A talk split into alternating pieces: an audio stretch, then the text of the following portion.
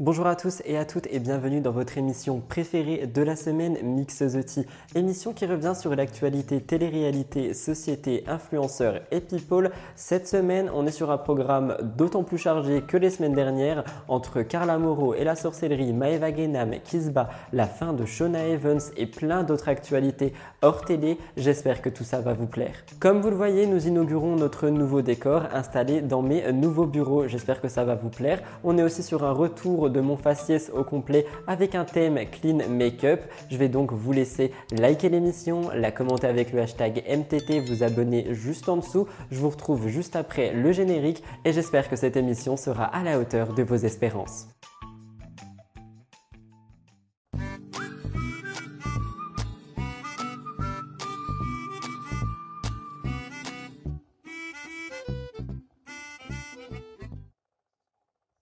Je vous retrouve donc dans mon nouveau décor, dans mes nouveaux bureaux. J'espère sincèrement que ça vous... Comme vous le voyez, j'ai décidé de mettre mon dressing de tournage, mais aussi un cadre de blue et une grosse plante derrière qui est cachée par cette fausse plante venue d'Action. J'espère que ça vous plaît, ça change un peu, c'est beaucoup plus personnel et euh, c'est de cette manière que je voulais commencer ma mise au point. Deuxième chose, je l'ai dit en introduction, mais nous sommes sur un thème clean make-up. La raison étant que mes yeux vont beaucoup mieux, mais que je préfère ne pas les maquiller pour le moment. Je pense que la semaine prochaine, euh, ce sera possible de les maquiller, mais pour le moment, je préfère quand même me préserver. Sait-on jamais euh, ce qui peut euh, arriver ne, Ce n'est pas totalement guéri, c'est guéri à 95%. Donc au cas où, je préfère quand même euh, me sauver un peu les yeux. Dernier point de cette mise au point, comme vous l'avez vu, Positi, mon émission du vendredi est maintenant terminée. La raison étant que c'était en train de faire flopper mes statistiques. J'ai tout expliqué sur ma chaîne Twitch et aussi un petit peu sur Instagram et dans la vidéo de vendredi. Je vous laisserai aller voir. Mais à la place, nous aurons donc soit des actualités en temps et en heure. Cette semaine, je voulais évidemment vous parler de Carla Moreau et la sorcellerie, mais finalement nous en parlerons dans cette émission à la fin. Et euh, par conséquent, je vous ai fait euh, un portrait de youtubeuse sur Océane Hamsler. Je vous laisserai aller voir ça. Et les vendredis, il y aura donc ce genre de vidéo ou alors rien, ce qui me permettra de me reposer. Je vous laisserai aller voir la vidéo de vendredi. Je vous explique bien mieux tout ça en détail. C'était donc tout pour cette mise au point très courte. Elle était extrêmement rapide, mais vous allez voir qu'on est sur une émission extrêmement chargée, donc je ne pouvais pas me permettre de vous faire une très grosse mise au point. Nous passons maintenant aux stories de la semaine et vous allez voir qu'une fois de plus, elles sont nombreuses.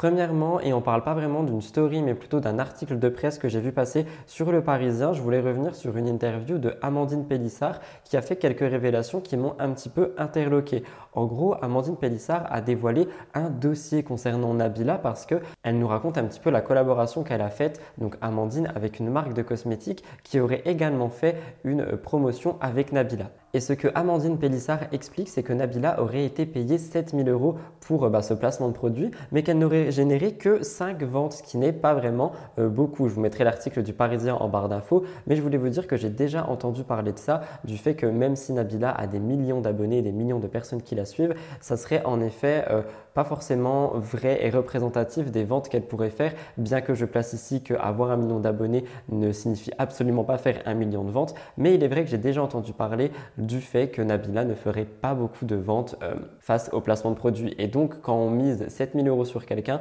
je pense que ça peut un petit peu euh, décevoir. Les agences seraient aujourd'hui d'ailleurs contraintes de vendre leurs influenceurs un petit peu en pack ou euh, avec ben, des prix qui sont quand même beaucoup plus bas de par le fait qu'on sait que ce business est en train de s'effondrer. Je parle du business des placements de produits. Je vous laisserai me dire ce que vous en pensez. Nous passons tout de suite à la deuxième story de la semaine. Mélanie Dedigama est actuellement en vacances au Sri Lanka. Elle est avec sa famille et elle s'est retrouvée nez à nez avec une vipère. C'était un serpent. Elle dit qu'elle n'a pas le choix de l'enlever, de la remettre dans la jungle parce que si elle se fait mordre ou ses animaux, ça pourrait être la mort assurée. Je vous laisse écouter. Donc en gros, je vous explique qu'on n'a pas le choix. Il faut absolument qu'on l'attrape et qu'on la jette dans la jungle parce que si elle mord les chiens ou elle nous mord nous, bah on meurt. Ouais, il n'y a pas d'antivenin. Voilà. Au Sri Lanka, il n'y a pas.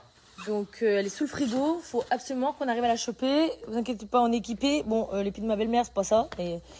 Ça va faire l'affaire, les gars. Regardez, mon père, il l'a attrapée, elle est là, elle est dans la pince. Et là, on va euh, bah, la mettre dans la jungle. Incroyable. Incroyable.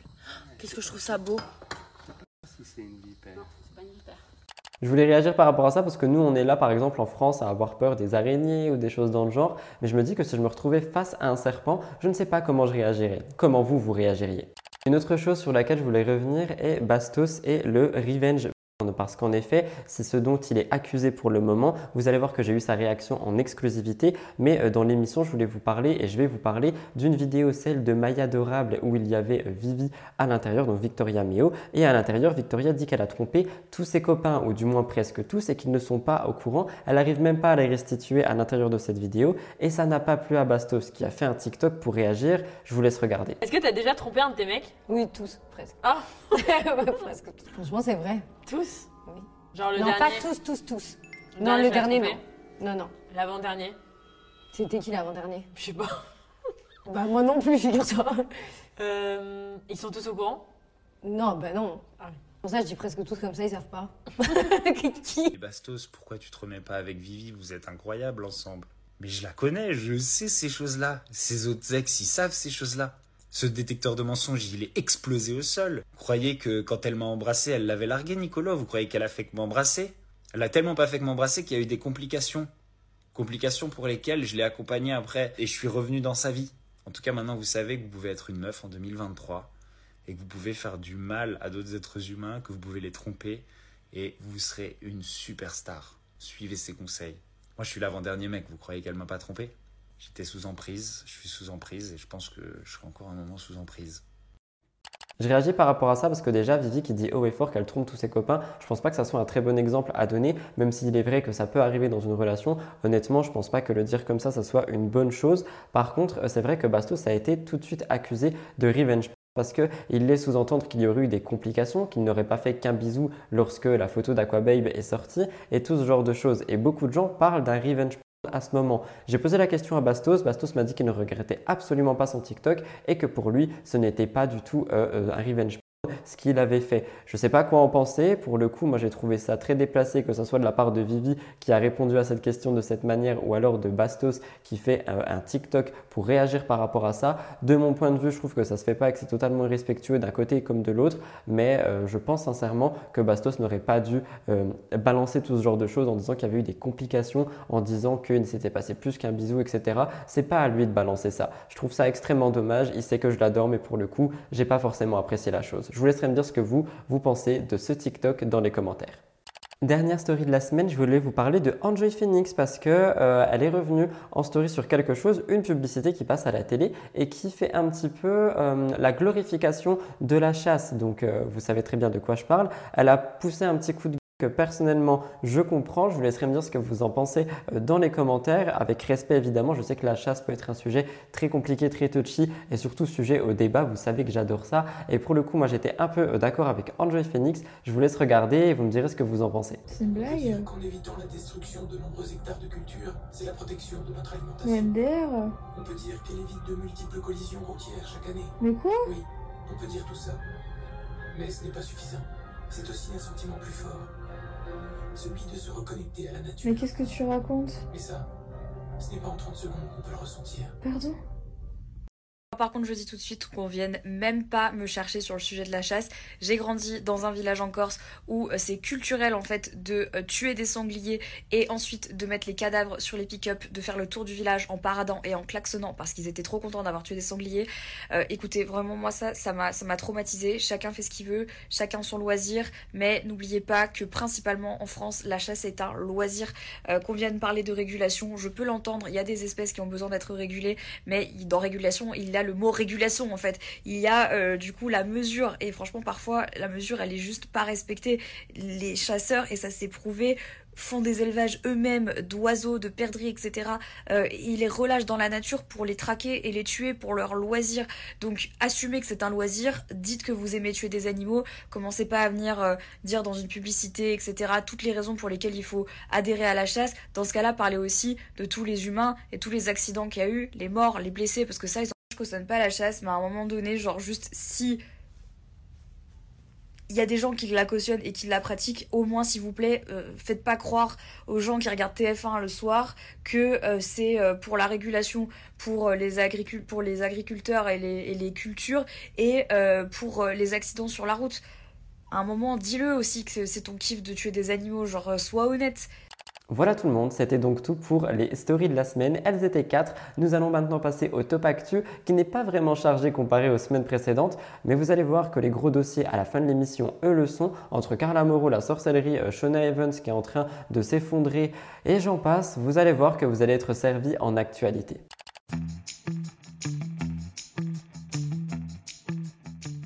Première actualité du Top Actu, Jessica et Thibaut euh, Garcia Tivnin laissent leurs enfants derrière eux pour partir en voyage. Ça n'a pas du tout plu. On rappelle qu'ils sont partis en vacances euh, pour euh, profiter donc sans leurs enfants et ça n'a pas plu aux gens. Les internautes leur sont tombés dessus en reprochant de délaisser leurs enfants. On pouvait lire C'est un peu égoïste de laisser vos enfants. Imaginez qu'il vous arrive un accident, vous laissez deux orphelins. Moi j'ai toujours voyagé avec ma fille. Je comprends totalement la personne qui a pu poster ce commentaire. Par contre, elle dit que elle de son expérience, elle a toujours voyagé avec sa fille. En vrai, chacun fait ce qu'il veut et s'ils veulent partir sans leurs enfants, ils ont le droit et c'est même euh, bah, primordial, j'ai envie de dire, parce qu'avant d'être des parents, nous sommes aussi un couple et il faut toujours continuer à travailler sur ce couple. C'est la raison pour laquelle le métier de nourrice existe. Je pense aussi qu'ils ont de la famille qui peuvent euh, prendre en charge les enfants et c'est d'ailleurs ce que Jessica a répondu. Elle a dit PTDR, dans ce cas-là, je ne vis plus du tout, je reste assis sur une chaise pour être sûr qu'il n'arrive rien. Je ne vais plus en voiture avec mon mari, je sors plus pour ne pas me faire écraser. Je ne vis plus quoi, lol, vous êtes vraiment des oufs pour certains. La manière dont Jessica a dit les choses est encore une fois à désirer. Effectivement,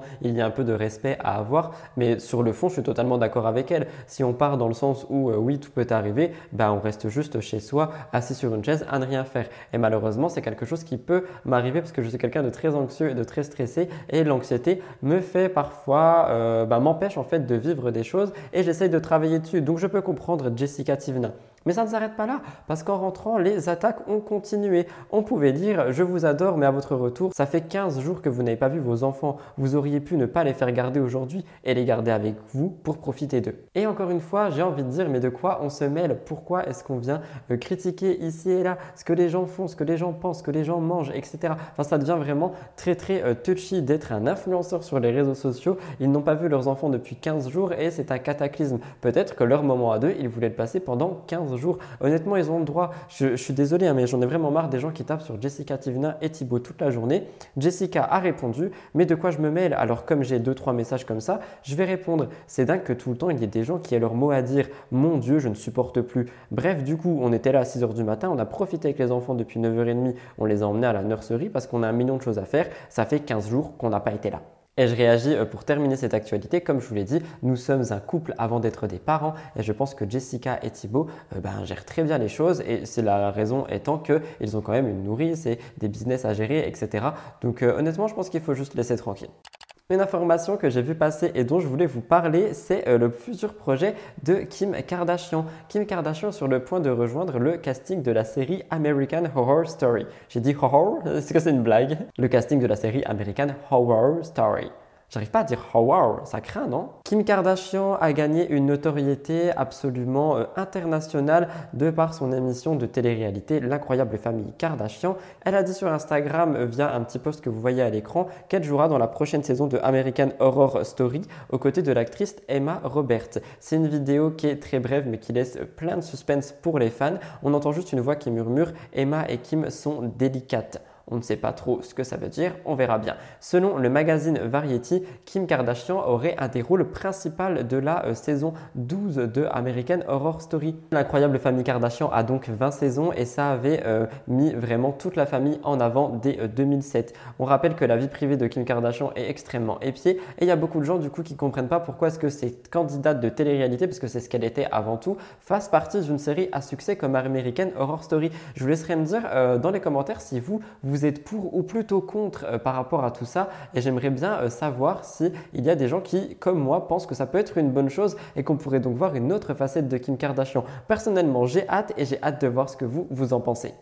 Quelqu'un qui fait énormément parler cette semaine, et vous allez voir qu'on va en reparler euh, au fil de l'émission, c'est Magali Berda. Elle ne fait pas parler dans cette actualité pour sa guerre avec Booba, mais bel et bien parce que le 10 avril 2023, elle poste une photo sur, une vidéo pardon, sur son compte Instagram, et dans celle-ci, on voit une demande en mariage par euh, son compagnon Stéphane Teboul. Je vous laisse regarder.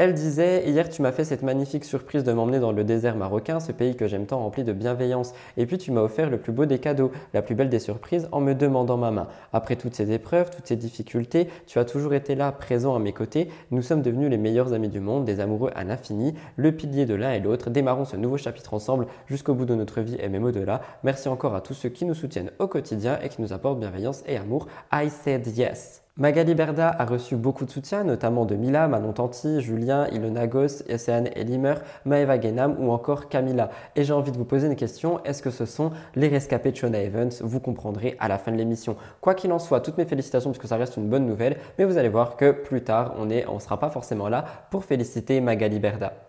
Hors télé, quelque chose s'est produit, je voulais vous en parler. Le vendredi 7 avril, un incendie s'est déclaré au Futuroscope à 10h30, quelques instants après l'ouverture du parc. Pour vous expliquer, les informations ont été prises sur Sud-Ouest et les wagons de l'objectif Mars, l'une des attractions les plus prisées du parc, ont pris feu. En gros, bah, je vous lis un peu. La batterie a pris feu à la fin du parcours de l'attraction. Le train a poursuivi son arrivée en gare quelques secondes après. Il y a des témoins qui étaient totalement horrifiés de la scène, qui ont témoigné pour TF1. Ils ont dit ça criait de partout. Un monsieur derrière moi est allé prendre un extincteur pour essayer d'éteindre directement le feu. Il y a deux personnes qui se trouvaient à bord du wagon qui est arrivé en feu à la gare. Selon les informations du Parisien, ces personnes auraient été grièvement blessées. Et honnêtement, je le place là, mais j'avais déjà peur des euh, manèges, etc. Mais ça m'a pas vraiment euh, conforté dans mon idée de vouloir en faire. Je, trouve ça extrêmement grave en fait, et c'est un accident qui peut malheureusement arriver tout le temps. Et personnellement, ça m'a beaucoup touché. Je me dis que ça aurait pu vraiment arriver à n'importe qui. Une enquête a été ouverte et elle a été confiée à la brigade des recherches de la compagnie de la gendarmerie de Poitiers pour établir les causes exactes de cet accident. Était-il volontaire ou involontaire? Nous en saurons plus prochainement. Petit update concernant Giuseppa qui est alitée. Vous savez que j'aime beaucoup revenir sur son actualité. On rappelle qu'elle arrive à terme, hein. elle est enceinte et qu'elle a beaucoup de mal avec ça. En temps normal, elle est très très active, elle est sur tous les fronts, elle fait 40 choses à la minute et cette fois-ci, les émotions et la fatigue l'affectent beaucoup. Elle disait, même si ça a été difficile et fatigant, c'est tellement beau, je suis trop nostalgique alors que je n'ai même pas encore accouché. Je suis hyper impatiente mais vraiment en ce moment, je suis hyper émotive. Et pour vous expliquer, le dimanche 9 avril, elle a avoué se sentir mal. Elle disait Je ne sais pas pourquoi, si c'est le fait de ne rien faire, mais je suis en mode déprime totale. Franchement, respect les filles qui ont une grossesse alitée. Ça fait 4 jours que je sors beaucoup moins et reste à la maison. Et dépression limite. Vous avez beaucoup de mérite. Je réagis par rapport à ça. Ce sont des mots qui peuvent en effet être très forts et faire assez euh, peur, euh, notamment quand elle parle de dépression, alors que je pense pas trop que ça soit dans l'état dans lequel elle est. Mais par contre, c'est vrai que pas est quand même quelqu'un qui euh, bouge énormément, qui fait vraiment beaucoup, beaucoup de choses. Et le fait de devoir rester bloqué au lit quelques jours, ça doit vraiment la peiner. Elle dit qu'elle ne profite pas comme elle aimerait profiter parce qu'elle est malade en plus de ça et qu'elle n'a pas envie d'inventer des sujets pour divertir et que tout soit faux. Juste, elle est au lit, elle est malade et elle fait avec. Qu'en pensez-vous? Je sais qu'il y a beaucoup de personnes qui réagissent quand je parle de Giuseppa et de sa grossesse. Donc, bah, j'ai hâte de voir ce que vous auriez à dire par rapport à ça euh, dans les commentaires. Dernièrement, quelque chose d'autre qui fait quand même pas mal parler sur euh, bah, les réseaux sociaux, c'est le fait du retour en arrière quant à la chirurgie esthétique et surtout quant au monde de la télé-réalité. Kim Kardashian dernièrement a fait retirer ses implants et tout le clan Kardashian-Jenner semblerait regretter leurs innombrables visites à l'hôpital. D'ailleurs, j'avais aussi vu des rumeurs qui disaient que certaines d'entre elles auraient carrément fait retirer euh, leurs côtes pour pouvoir paraître plus maigres. Donc faites attention si vous les prenez comme modèle, on ne sait pas trop ce qui se cache derrière. Mais cette fois-ci, je vais vous parler de Nabila parce qu'il y a quelques jours, Nabila a euh, passé un message à ses millions de followers. Elle a dit si vous faites de la chirurgie, ne faites pas des trucs démesurés. Déjà, c'est moche, c'est dégueu. On va pas se mentir, les meufs qui sont trop refaites, c'est moche, c'est pas joli. Elles étaient même plus belles avant pour la plupart. C'est dommage limite. Elle dit qu'il faut réfléchir avant, qu'il faut faire les choses petit à petit ou même carrément ne pas les faire et que si on s'ennuie, il y a beaucoup d'autres choses euh, bah, pour s'occuper plutôt que de passer sur le bistouri pour refaire telle ou telle chose. Je vous laisse regarder, on réagit juste après. Opération pour moi, je vous avais dit, j'ai eu un petit souci à une de mes prothèses en fait. Euh, s'est pas retournée mais elle s'est un petit peu abîmée en fait quand euh, j'étais enceinte. Et j'en profite pour faire une taille au-dessus, au-dessous, mon dieu, au-dessous. parce que j'en avais envie. j'ai insisté pour faire beaucoup plus petit, mais c'est pas possible. Parce que ma poche est déjà habituée à voir. Euh, enfin, si en gros, s'il réduit trop, ça va être euh, moche. Il me déconseille et limite, il me dit que ça va être horrible. Enfin voilà, qu'il veut pas le faire. Donc il m'a dit le, ce que je peux faire, c'est faire une taille au-dessous. C'est le maximum. Sinon, je peux faire beaucoup plus petit, mais il faut faire euh, un T je sais pas, l'encre. Vous savez, il y a une opération pour remonter les seins, c'est l'encre. Moi, j'ai pas du tout envie de faire l'encre. Je vous le dis honnêtement parce que j'en ai pas besoin et parce que euh, j'ai pas envie d'avoir une cicatrice au milieu des seins. Réfléchissez avant, faites les choses petit à petit ou même ne les faites pas. Voilà, euh, si vous vous ennuyez, euh, sortez, allez faire du sport, mais ne faites pas des choses pour les faire. Parce que franchement, le mieux est l'ennemi du bien. Voilà, je pense que ce sera le problème, enfin le, le petit dicton. On voit pas trop encore. hein. Mais croyez pas que j'ai des pecs et que j'ai tout enlevé. J'ai pas pu. hein. J'aurais voulu rapetisser plus, mais, euh, mais après c'était pas joli. Donc en gros, euh, c'est moins, mais c'est pas. Ça reste quand même. Voilà. ça reste quand même. Il y a quand même des seins. C'est pas devenu archi plat, les gars. Commencez pas. Elle dit qu'aujourd'hui, euh, pour elle, retourner à des choses naturelles, c'est un petit peu plus de la beauté et que c'est ce qui lui ressemblerait plus, peut-être aussi parce qu'elle a vieilli et qu'elle s'assagit, etc. Mais ça me fait quand même doucement sourire. Lorsque les euh, Kardashian Jenner ont fait euh, toute leur chirurgie esthétique, tout le monde s'est rué vers les chambres d'hôpital pour, je parle des candidates, hein, pour faire agrandir ci, agrandir ça. Et aujourd'hui, on les voit toutes parler un petit peu de naturel dès que les Kardashian Jenner parlent de naturel. Est-ce qu'elles sont vraiment autant que ça une influence pour tout le monde? J'ai bien l'impression que oui. Nabila s'explique quand même en disant qu'une de ses euh, prothèses a été un petit peu déformée suite à, euh, à son dernier accouchement et que euh, par conséquent c'était aussi mieux de faire réduire. Elle dit aussi qu'elle voulait faire réduire plus que ça mais que visiblement ce n'était pas possible. Je vous laisserai me dire ce que vous pensez de tout ça dans les commentaires. Nous passons maintenant à la dernière actualité du Top Actu. Pour cette dernière actualité, je vais vous placer un trigger warning. On m'a demandé de euh, spécifier à chaque fois quand je place un trigger warning. Celui-ci concerne les TCA. Je vais vous parler, euh, enfin je vais vous faire un petit peu de prévention. En fait, je ne sais pas si vous avez entendu parler de euh, l'Ozempic ou l'Ozempic, je ne sais pas comment ça se prononce, mais c'est un médicament qui est indiqué dans le diabète de type 2 qui a été, euh, bah, en fait ce médicament n'est pas du tout contrôlé. Vous allez comprendre. Il est disponible uniquement sur ordonnance et il a bénéficié à environ 215 000 patients en un an et demi. Le problème, c'est que l'usage de ce médicament a été détourné. En fait, il est très très en vogue chez les influenceurs et chez les TikTokers et c'est devenu un phénomène de mode sur TikTok. Le mot-clé et le hashtag euh, Ozempic culminait sur les réseaux plus de 500 millions de vues le 24 février. Parce qu'en gros, avec une injection dans le ventre par semaine, ce médicament a des propriétés coupe-faim qui permettent vraisemblablement de maigrir à vue d'œil. Mais à long terme, en fait, ça peut être très très dangereux. Et je réagis encore par rapport à ça parce qu'on vient d'en parler dans l'actualité Nabila. Il faut faire très attention avec ce culte de la maigreur qu'on peut voir euh, chez les influenceuses, chez les influenceurs, chez euh, les grandes stars, etc. Ne vous faites pas avoir. Le docteur Isabelle Yoldan de l'Agence de sécurité du médicament a dit qu'il y avait des risques d'affection biliaire ou pancréatique ou encore de cancer de la thyroïde. Ce médicament est mal contrôlé parce qu'on peut avoir des ordonnances via l'application CARE, on peut avoir des ordonnances en téléconsultation et par conséquent, ça fait qu'ils font en sorte maintenant de vraiment vérifier toutes les ordonnances en, en pharmacie. Ils veulent vraiment des ordonnances de médecins euh, traitants, etc. Donc, ils essayent de réguler tout ça. Mais c'est vrai qu'on est sur un effet de mode qui est quand même extrêmement dangereux. C'est pour ça que je voulais faire un petit peu de prévention ici. Faites attention à vous et à vos enfants. Ne suivez pas euh, les trends. N'essayez pas de ressembler à quiconque. Soyez juste vous-même et brillez parce que vous savez faire le mieux, être vous-même. C'était donc tout pour euh, le top actu de cette semaine. Il était un peu plus court que les autres, mais c'était vraiment un top actu pour le coup. On avait des actualités assez courtes. On va en retrouver pas mal dans euh, le cœur de l'actu que je vais commencer tout de suite.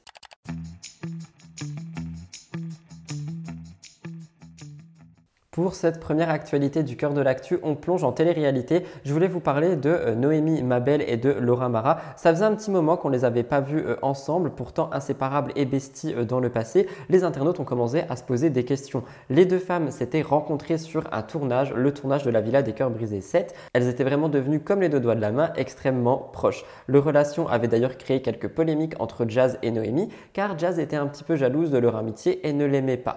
Et dans une vidéo, en fait, on apprend que Noémie aurait pris ses distances avec Laura Mara, mais qu'il n'y aurait pas eu d'embrouille. Seulement, bah, elles auraient pris leur distance et elles se seraient éloignées, comme ça peut arriver. Seulement, Laura Mara a décidé de faire un live TikTok et elle a parlé de ça indirectement. Dans un live, un tacle aurait été adressé à Noémie et dans ce live, Laura a dit que leur relation était toxique. Elle dit que leur relation était toxique car elles étaient trop fusionnelles. Noémie, fidèle à elle-même, toujours très mature, a décidé de prendre son téléphone et de répondre. Elle explique que Laura et elle ne sont plus en bons termes, mais qu'elles ne sont pas en guerre pour autant, qu'elles se sont euh, bah, simplement éloignées et qu'elles suivent un chemin de vie différent. Noémie dit qu'elle a pris ses distances avant tout parce qu'elle n'était plus en paix avec elle-même et elle pense que Laura ressentait la même chose. Et selon les informations de Blasting News, elle lui souhaite que le meilleur et ne garde que de bons souvenirs sur leurs amitiés.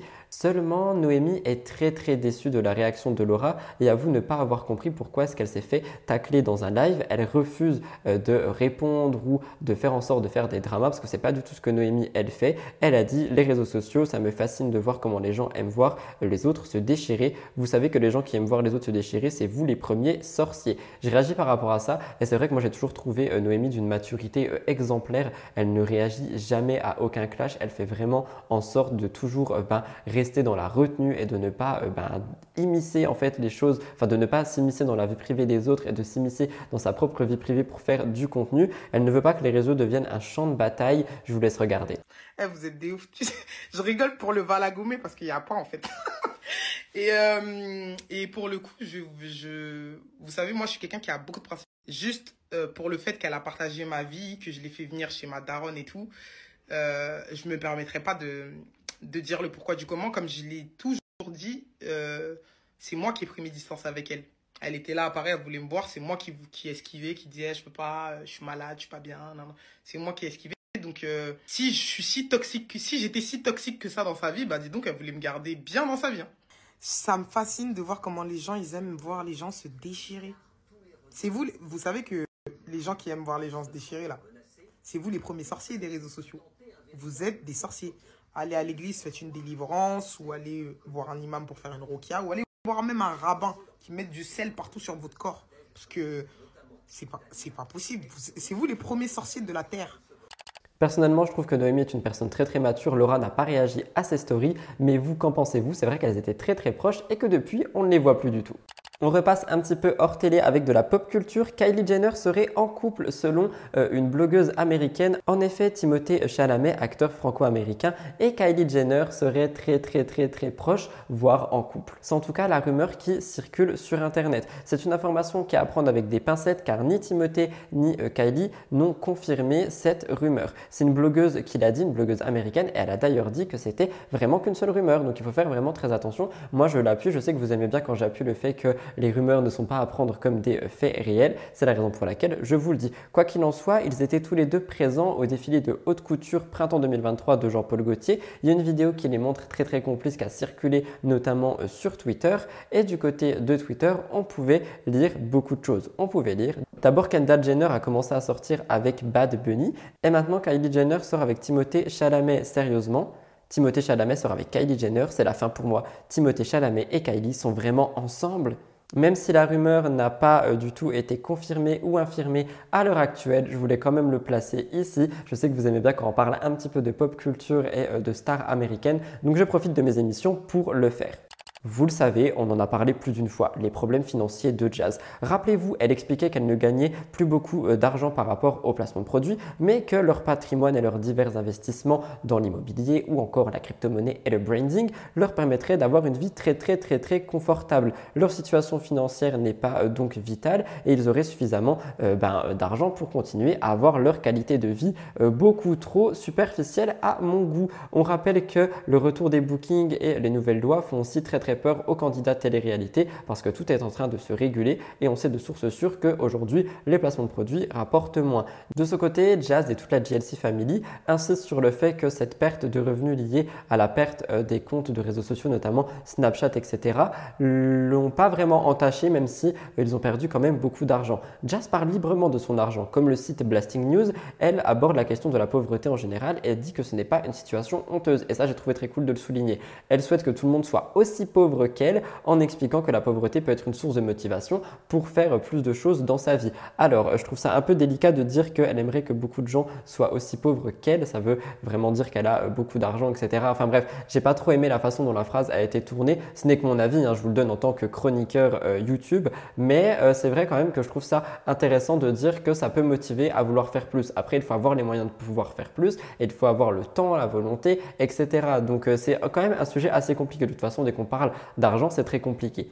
Mais à côté de ça, euh, Booba a aussi accusé Laurent de ne pas posséder sa voiture, comme je vous ai déjà expliqué. Dans une vidéo qu'il a euh, passée sur les réseaux sociaux, on a pu voir que la voiture de Laurent était en pleine location et ça a intrigué absolument tout le monde. Jazz a donc expliqué que l'un de leurs amis possède euh, une entreprise de location de voitures, que donc on peut louer des voitures sans qu'elles soient en notre possession. C'est peut-être le cas ici et Jazz a donc voulu répondre à toutes ces accusations en expliquant que bah, juste il est possible que parfois ils aient des voitures louées et que c'est simplement pour faire profiter les autres, etc. Mais que la voiture de Laurent appartient bel et bien à Laurent. Avant euh, d'aller plus loin, euh, je vous laisse écouter un petit peu un magnéto de tout ça. Le mec, il m'intéresse, qu'est-ce qui se passe? C'est alloué apparemment? Rente mis, une chiro. En fait, la question, c'est vous, vous êtes devenu pauvre apparemment d'après les rumeurs. Toi Ah oui, ta famille et toi, vous êtes pauvres. Oui. Du coup, vraiment. J'espère que tous les pauvres seront pauvres Ouais, vraiment, c'est pas genre sarcastique ce que je Non, dis. non, Je souhaite vraiment que tous les pauvres soient aussi pauvres que moi. Euh, et euh, vraiment, je vous le dis encore une fois. Mais moi, j'aimerais vraiment être pauvre comme toi. Non, merci ma sœur. Euh, non, bien sûr, avant je gagnais un salaire de malade mental, je vous dis la vérité, de footballeur, avec les placements de produits, moi. J'avais un salaire de footballeur. Du coup, disons, le train de vie n'est peut-être pas aussi élevé, mais en, très honnêtement, la richesse est quand même la même. Puisque euh, bah, tous les biens qu'on a et euh, tout ce qu'on fait euh, comme business à côté dans euh, l'investissement de plein de choses différentes, c'est que on est très très loin d'être pauvre. Donc déjà, être pauvre, sachez que c'est pas une honte, hein, parce qu'il faut qu'on en parle, parce que les gens vous employez ce mot très facilement. C'est un peu comme pauvre, c'est pareil. C'est-à-dire que à la limite que vous posiez la question, je comprends, je peux comprendre. Vous posez la question, vous réponds. Mais tout de suite, ah, t'as loué ta voiture. Enfin, vous pensez vraiment que Laurent il a besoin de se louer des voitures sérieusement Vraiment, vraiment pas. Lui, il le fait comme un investissement. Déjà, il l'a acheté de base, pas, pas avec cette idée. Il l'a acheté de base en se disant, je vais pouvoir la vendre plus cher parce que c'est une Bugatti qui est assez rare, prestigieuse, etc. Là, au final, il peut aussi faire un peu d'argent en faisant plaisir aux gens qui peuvent pas se permettre de s'en offrir une. Ce n'est pas tout, parce que dernièrement j'ai aussi vu que Laurent serait attaqué à Dubaï en justice par 30 personnes.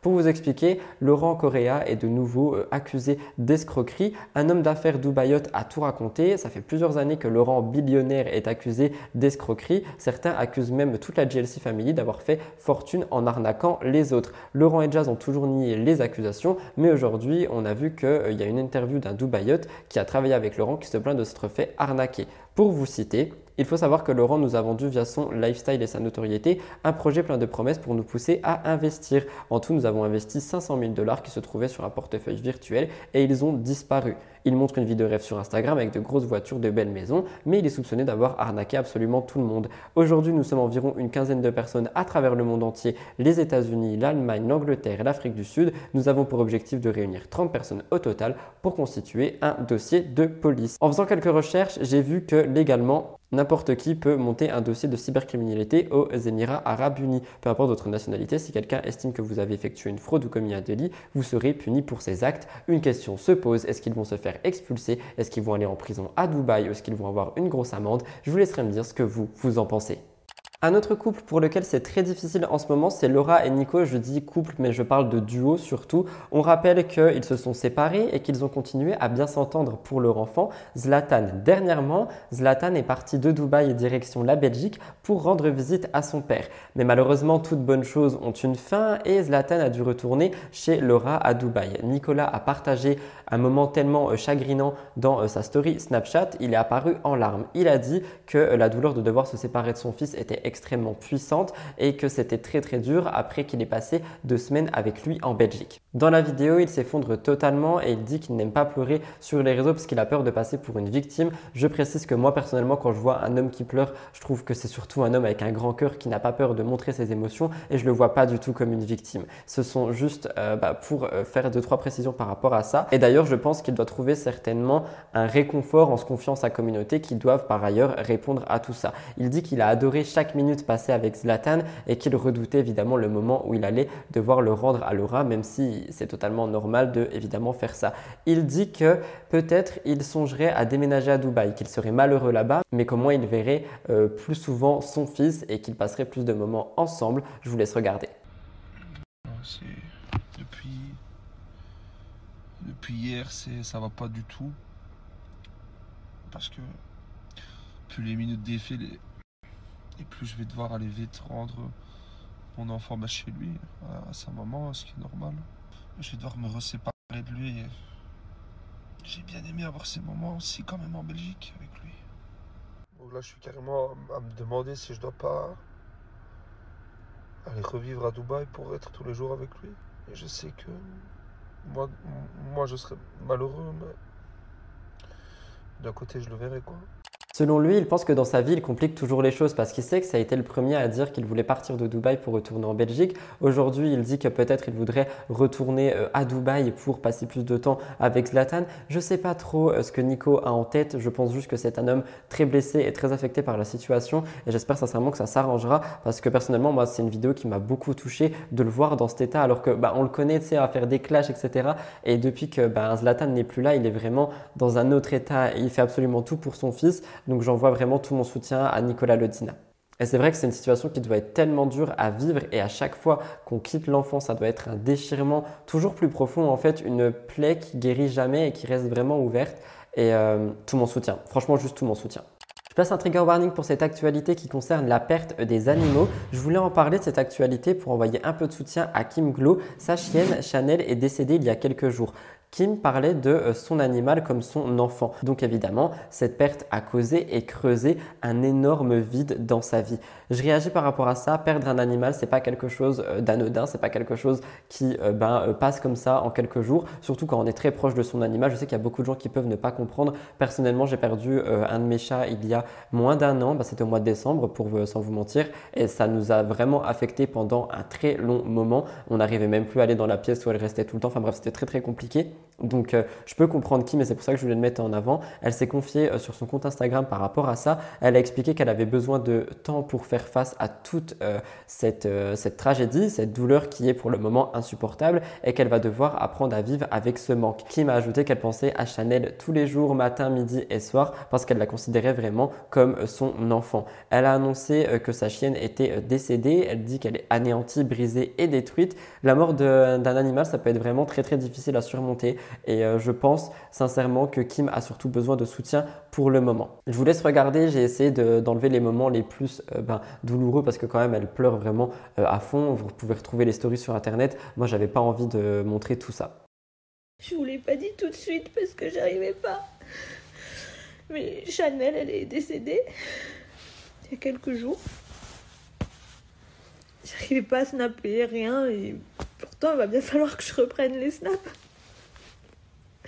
On sait que ça fait mal. On se dit, c'est normal, on perd un animal, ça fait mal. Mais à ce point, je vous jure, c'est comme si je perdais un enfant, en fait. C'est, c'est mes tripes, c'est mon bébé.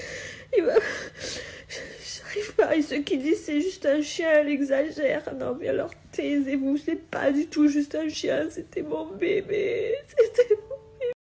J'explique à à mes abonnés parce qu'ils n'ont pas suivi. Je snap pas, je, je ne dis rien. Je... Ensuite, on avait un, voyage de programmé à Dubaï. Alors, pas du tout le bon moment, mais alors pas du tout. Et euh, le problème, c'est qu'on avait payé, enfin, j'avais payé l'hôtel, l'avion et tout. Et comme me dit mon chéri, il me dit, de toute façon, là, elle va pas revenir. On lui a fait une jolie tombe, on l'a enterré dans le jardin. Et c'est vrai que, je reste dans mon lit à, à me morfondre ou que ben, j'aille au voyage que j'avais fait, honnêtement. Ça n'empêche pas que dès que je suis dans la chambre d'hôtel, je m'effondre. J'essaye de prendre un peu sur moi la, journée pour pas lui gâcher son séjour, ça aussi. J'essaye de pas lui gâcher son séjour, mais c'est H24, elle est là, j'ouvre les yeux, je pense à elle, je ferme les yeux, je pense à elle. À côté de ça, elle doit aussi se justifier parce qu'elle est restée en vacances à Dubaï, chose que beaucoup de personnes ne comprennent pas forcément parce que bah, ils disent que si elle est aussi triste que ça, elle a qu'à rentrer. Mais en fait, ce qu'elle explique, c'est qu'elle n'a pas envie de gâcher le moment de vacances de son compagnon, elle n'a pas non plus envie euh, de gâcher euh, bah, son moment de vacances. Les vacances étaient déjà prévues, tout était déjà payé. Et par conséquent, oui, c'est une tragédie, mais malheureusement, comme je le disais également pour mon cas, la vie continue et on doit vivre notre deuil et notre peine, il n'y a pas de souci pour ça, mais il faut aussi en parallèle essayer d'avancer et continuer notre vie Parce que sinon, on s'arrête vraiment pour tout et je pense pas que c'est ce que sa chienne aurait voulu. Personnellement, si vous me posez une question comment j'ai géré mon deuil, j'ai euh, été le genre de personne qui est très robotique. C'est-à-dire qu'au moment où ça s'est passé, euh, j'ai tout de suite fait en sorte d'aller l'enterrer. Enfin, j'ai vraiment agi de manière robotique et pendant quelques jours, voire même une semaine, j'ai pas forcément réalisé de manière consciente ce qui se passait. Et d'un coup d'un seul, je me suis posé et je me suis mis à pleurer, à pleurer, à pleurer. J'ai hurlé et c'est à ce moment-là où je me suis rendu compte que ma manière de gérer un deuil a été de me focus sur quelque chose, ici mon travail, et que dès que j'avais plus ça, en fait, tout est revenu en pleine poire et c'est là où j'ai vraiment réalisé ce qui s'était passé. Donc chacun gère son deuil à sa manière. Kim, elle, a choisi de partager sa douleur avec ses abonnés. Peut-être qu'elle avait besoin de soutien, peut-être qu'elle avait besoin d'en parler publiquement. Moi, je sais que je ne l'ai pas fait. Donc euh, chacun gère vraiment ça à sa manière. Tout mon soutien et mon courage pour Kim Glow, c'est surtout ce que je voulais dire par rapport à cette actualité. Très très court, mais je voulais vraiment en parler avec vous. Euh, Taylor Swift a euh, subi une rupture côté pop culture. Taylor Swift et Hop Elwin se sont séparés. C'est un amour qui aura duré 6 ans, donc le double de ce que l'on pense lorsqu'on entend euh, l'amour dure 3 ans. La chanteuse Taylor Swift et son compagnon Joe Elwin se sont séparés il y a quelques semaines. C'est ce qu'a annoncé le site américain People le 8 avril. D'après les informations relevées, le couple se serait quitté en euh, bons termes. Leur relation vient de se terminer, c'est pourquoi il n'a pas été aperçu durant les concerts de la belle Taylor Swift. Tyler et Joe ont rompu il y a quelques semaines, ils se sont simplement éloignés, mais espèrent rester amis. C'est ce qu'on pouvait entendre sur euh, CNN. Et je précise que je trouve ça encore une fois bien de montrer qu'une séparation n'est pas forcément synonyme de cataclysme, d'avalanche, de drama, etc. Et que pour le coup, ils espèrent rester amis. Juste en fait, ils ne s'entendaient plus. Et en gros, euh, ben, ils étaient sur une longueur d'onde différente et ça arrive tout le temps. Ça peut arriver à n'importe qui et c'est très très bien de souligner le fait que oui, ça peut arriver et qu'une rupture, ça fait mal dans tous les cas, mais que c'est pas forcément une mauvaise chose et que parfois, quand on rompt, c'est tout simplement pour pouvoir s'élever et aller de l'avant. Et comme ils le disent, ils espèrent rester amis. Peut-être qu'il n'y a vraiment rien en dessous de tout ça, en soum soum, qui a fait en sorte de détruire leur relation. C'est juste la vie qui continue. Ils étaient restés très très discrets par rapport à tout ça et euh, Taylor avait révélé que son titre Lavender Haze, présent dans son dernier album euh, Midnight, parlait de son histoire avec Joe. Elle dit en gros que Lavender Haze signifie qu'on ferait n'importe quoi pour rester là et éviter les gens qui essayent de te faire descendre de ton nuage. C'est comme ma relation depuis 6 ans, nous avons dû esquiver les rumeurs bizarres, les trucs des tabloïds. Cette chanson c'est pour dire qu'il faut ignorer ce genre de choses pour protéger la vérité. Et je réagis par rapport à ça. Je trouve aussi que c'est très très bien de lever le voile là-dessus en disant que ce qu'on peut sortir n'est pas forcément la vérité. C'est pour ça que moi je mets un point d'honneur à vraiment toujours dire quand il s'agit de rumeurs, quand je vous avance quelque chose, parce que je pense que c'est plus important de parler de rumeurs et que c'est aussi euh, plus intéressant pour vous que de dire c'est un fait, c'est vrai, c'est factuel et au final se rendre compte qu'on s'est trompé. Mieux vaut avoir une information prise avec des pincettes et un petit peu voir ce qui se passe autour qu'un gros mensonge. C'est mon avis. Quoi qu'il en soit, je terminerai cette actualité par vous dire que le printemps fait éclore des relations, mais en fait aussi terminer d'autres. Je vous laisserai me dire ce que vous en pensez dans les commentaires. J'étais obligé de revenir dessus, j'adore Taylor Swift, donc quand j'ai vu ça passer, je me suis dit non, je peux pas ne pas en parler. Alors ça, je sais que vous l'attendez, je, le sais à 100%. Hein. Euh, de base, j'avais écrit actualité très courte, mais au final, euh, ça c'est totalement euh, ça c'est totalement alourdi. Le nom de Magali Berda ressort beaucoup en ce moment. Premièrement, on va parler de Greg. En effet, il a posté une story qui a un peu titillé les internautes. Sur Instagram, Greg a écrit écœuré avec un emoji qui vomit. Je vous ai tout raconté sur mon euh, compte euh, Rudy Coppel télé-réalité sur Instagram. Beaucoup se demandaient le contexte de ce message et la blogueuse reine de la sauce TMZ a fait des révélations. Il semblerait que le candidat vise une seule et unique personne, Magali Berda. Ce sont des rumeurs, mais attendez euh, jusqu'à la fin de cette actualité parce que passé beaucoup de choses. La blogueuse s'exprime en disant Greg très déçu de Magali, on débrief en story suivante. Elle n'a rien mis après ça, pourtant, comme je l'ai dit sur mon compte télé-réalité, une update a eu lieu étant donné qu'une autre blogueuse, Dabza TVR, prend la parole et dévoile ce qui, selon elle, serait la vraie raison de cette story. Elle dit le bébé, il a une follow Magali et grosse embrouille en interne comme avec beaucoup d'influenceurs, car elle lui doit de l'argent et dès qu'elle a appris qu'elle a fait de la liposuction au lieu de le payer, ça a éclaté. Surtout qu'elle leur a menti à tous qu'elle était à l'hôpital pour raison médicale, soi-disant Magali, mais qu'est-ce que tu fais? Magali, en ce moment, ça ne va pas trop. Même la cantine de ses filles, j'avais reçu la facture de 1600 euros qu'elle n'a pas payée. Pourtant, c'est une petite somme, enfin pour elle, vu qu'elle s'achète des sacs de luxe. Je réagis une première fois à ça, mais vous allez voir qu'on va réagir tout le long euh, à tout ce qui se passe. C'est vrai que euh, je pense que ça ne se fait pas de mentir à ces candidats. S'il y a retard de paiement et d'aller utiliser de l'argent ailleurs, il faut payer les gens. Mais ce n'est pas tout parce que comme j'en parlais dans mes stories de la semaine, il y a une fameuse vidéo de Maya Dorable avec Victoria Meo qui parle notamment des problèmes chez euh, Shona Evans.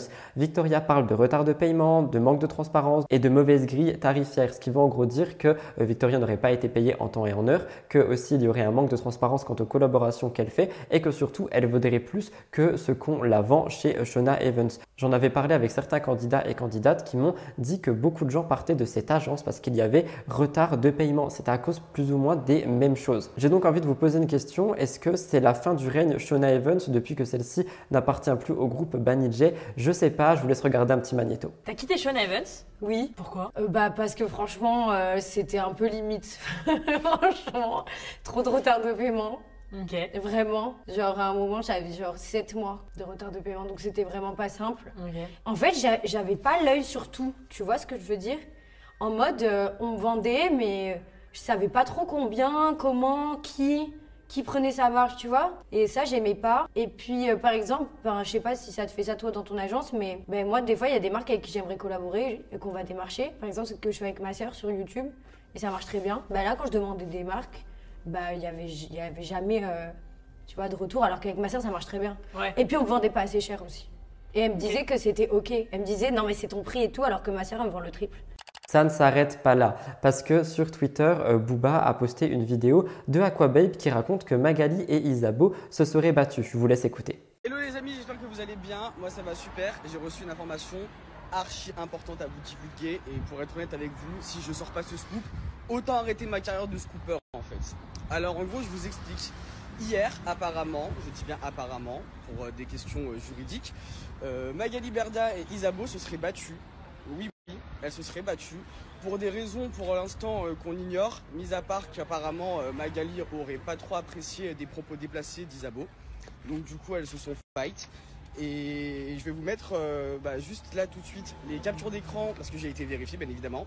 Et elles se sont bien unfollow. Donc euh, je vais vous mettre les captures d'écran et je vais vous mettre également l'audio de la personne qui m'a poucave ça. Je réagis par rapport à ça parce que ce n'est absolument pas tout. Un audio est sorti concernant toute cette histoire. Je ne peux pas vous le diffuser parce que euh, ben, c'est un audio qui a été pris à son insu. Par contre, je peux vous citer ce qu'on entend. On entend euh, donc Isabeau et euh, Magali Berda en train de se crier dessus. On pouvait entendre tu me cries dessus, tu m'agresses, tu agresses les gens, arrête de crier, tu ne me parles pas comme ça, tu es folle. Mais la vie de ma mère, elle est folle. Je ne sais pas comment tu fais pour travailler avec une meuf comme ça. Elle est folle. Tu ne respectes personne, tu traites tout le monde comme des chiens, tu mérites tout ce qu'il t'arrive, va te faire soigner. Je peux pas mettre l'audio, mais derrière, on entend Magali qui euh, lui dit en gros, euh, va te faire 1-1-1, euh, je te 1-1-1 parce que euh, ben, elle n'est pas du tout en accord avec ce que Isabeau lui dit. J'ai pas pu euh, mettre l'audio, mais j'a- j'aurais vraiment envie de le mettre en fait, mais ça m'embête, on peut pas faire ça, c'est pas légal. Mais j'étais tellement choqué de cet audio, d'entendre pas ce que Isabeau a dit, mais la manière dont Magali a réagi, parce qu'on ne peut pas parler comme ça à des, euh, que ce soit anciens euh, clients ou peu importe, on ne peut pas parler comme ça quand on est à la tête d'un business et que surtout c'est par rapport à ce business. J'étais très très euh, choqué. Isabeau, je suis désolé, si elle n'a pas eu son argent, qu'il y a eu des retards de paiement ou peu importe, mais des problèmes vis-à-vis de l'agence, elle a le droit de s'énerver, elle a le droit de demander. Par contre, en face, en tant que patron, tu peux pas réagir comme ça. Et je trouve que c'est affligeant en fait de réagir de cette manière. Donc voilà, je voulais le dire et ce n'est pas tout. Parce qu'on va plus loin, Booba sort autre chose et il dit Magali Berda paye aussi Jessica Tivna, elle doit faire sa 16e chirurgie et il y a un certain Pago ou Paga qui t'attaque en justice, ça va mal, il faut payer. Donc on est encore sur des rumeurs, mais ce que on laisserait sous-entendre, c'est que Paga euh, aurait aussi donc des retards de paiement par rapport euh, à Shona Evans et c'est peut-être pour ça que Giuseppa aussi aurait quitté l'agence. Tout le monde part de cette agence, il reste pas beaucoup de monde et je pense sincèrement qu'on est en train de couler un bateau. J'ai envie de vous poser une question. Est-ce que vous sentez la fin de Shona Evans arriver? De mon côté, oui, je vous le dis, je le sens très fortement arriver. Et je pense sincèrement qu'il y a encore des choses sur lesquelles je ne suis pas au courant, mais que je vais très vite l'être via ce métier. Au fur et à mesure, je vous tiendrai euh, au courant lorsque je pourrai en parler. Petite exclusivité concernant toute la fin de Shona Evans, selon une source sûre, apparemment l'audio avec Isabeau daterait d'il y a plus d'un an. Ce ne serait pas un audio qui serait complet et en plus de ça, comme on l'a très bien entendu, on entend principalement euh, euh, Isabeau de manière très très très clair et par conséquent, c'est un audio qui aurait été prévu. D'après les informations qui m'auraient été données, il y aurait eu beaucoup plus que ces 30 secondes d'audio, mais bel et bien une heure de dispute. Et euh, Magali Berda aurait simplement demandé à Isabeau de sortir. Isabeau aurait commencé à la chercher et aurait fait en sorte d'enregistrer à son insu. Quoi qu'il en soit, les noms d'oiseaux et euh, les querelles, les disputes qu'il y a eu dans cet audio, je pense qu'elles n'ont rien à faire sur les réseaux sociaux et ça montre encore une fois que euh, ce milieu n'est pas forcément aussi lisse et beau qu'on peut le croire. Je reste encore une fois choqué des propos et des mots qui ont pu être tenus par Magali Berda et je pense sincèrement qu'encore une fois tout ceci ne serait dû qu'à euh, des retards de paiement, des problèmes dans l'agence, des problèmes avec les collaborations. Je vous laisserai me dire ce que vous, vous pensez de ça dans les commentaires. Petit update, et d'ailleurs avant de passer à Julien et Manon qui sont insultés, euh, j'ai totalement arrêté le café pour de vrai. hein. Je suis fan de thé, je découvre plein de nouveautés. Celui-ci est pêche mangue, j'adore énormément. Si jamais vous avez des idées de thé à me donner dans les commentaires, n'hésitez pas à le faire. Et pendant que vous êtes dans la section commentaires, n'oubliez pas de vous abonner à cette chaîne si ce n'est toujours pas fait et de liker l'émission, notamment pour me dire si ce décor vous plaît.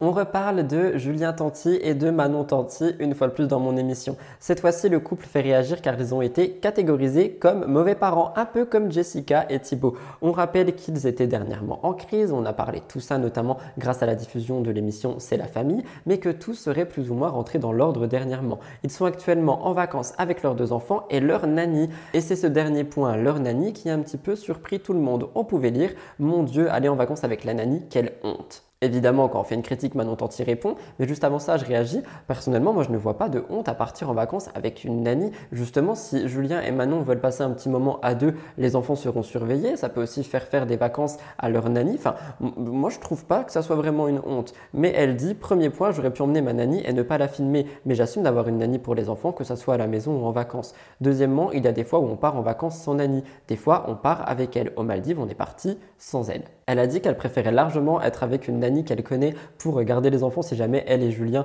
euh, souhaitent passer un moment à deux plutôt qu'avec une inconnue. Elle dit, elle surkiffe ses vacances, aucun doute sur le fait que ma nanny est très contente d'être en vacances, elle passe un super moment. Et franchement, je réagis par rapport à ça, mais je trouve que les gens vont trop loin pour le coup. Enfin, une nanny en vacances, justement, je pense que ça lui fait plaisir aussi de voir d'autres choses. Elle est aussi avec bah, les enfants qu'elle voit tous les jours, donc euh, elle est aussi avec les personnes qu'elle apprécie. Et les enfants ne sont pas dépaysés non plus. Donc franchement, je pense qu'on est un peu en train de tacler pour rien.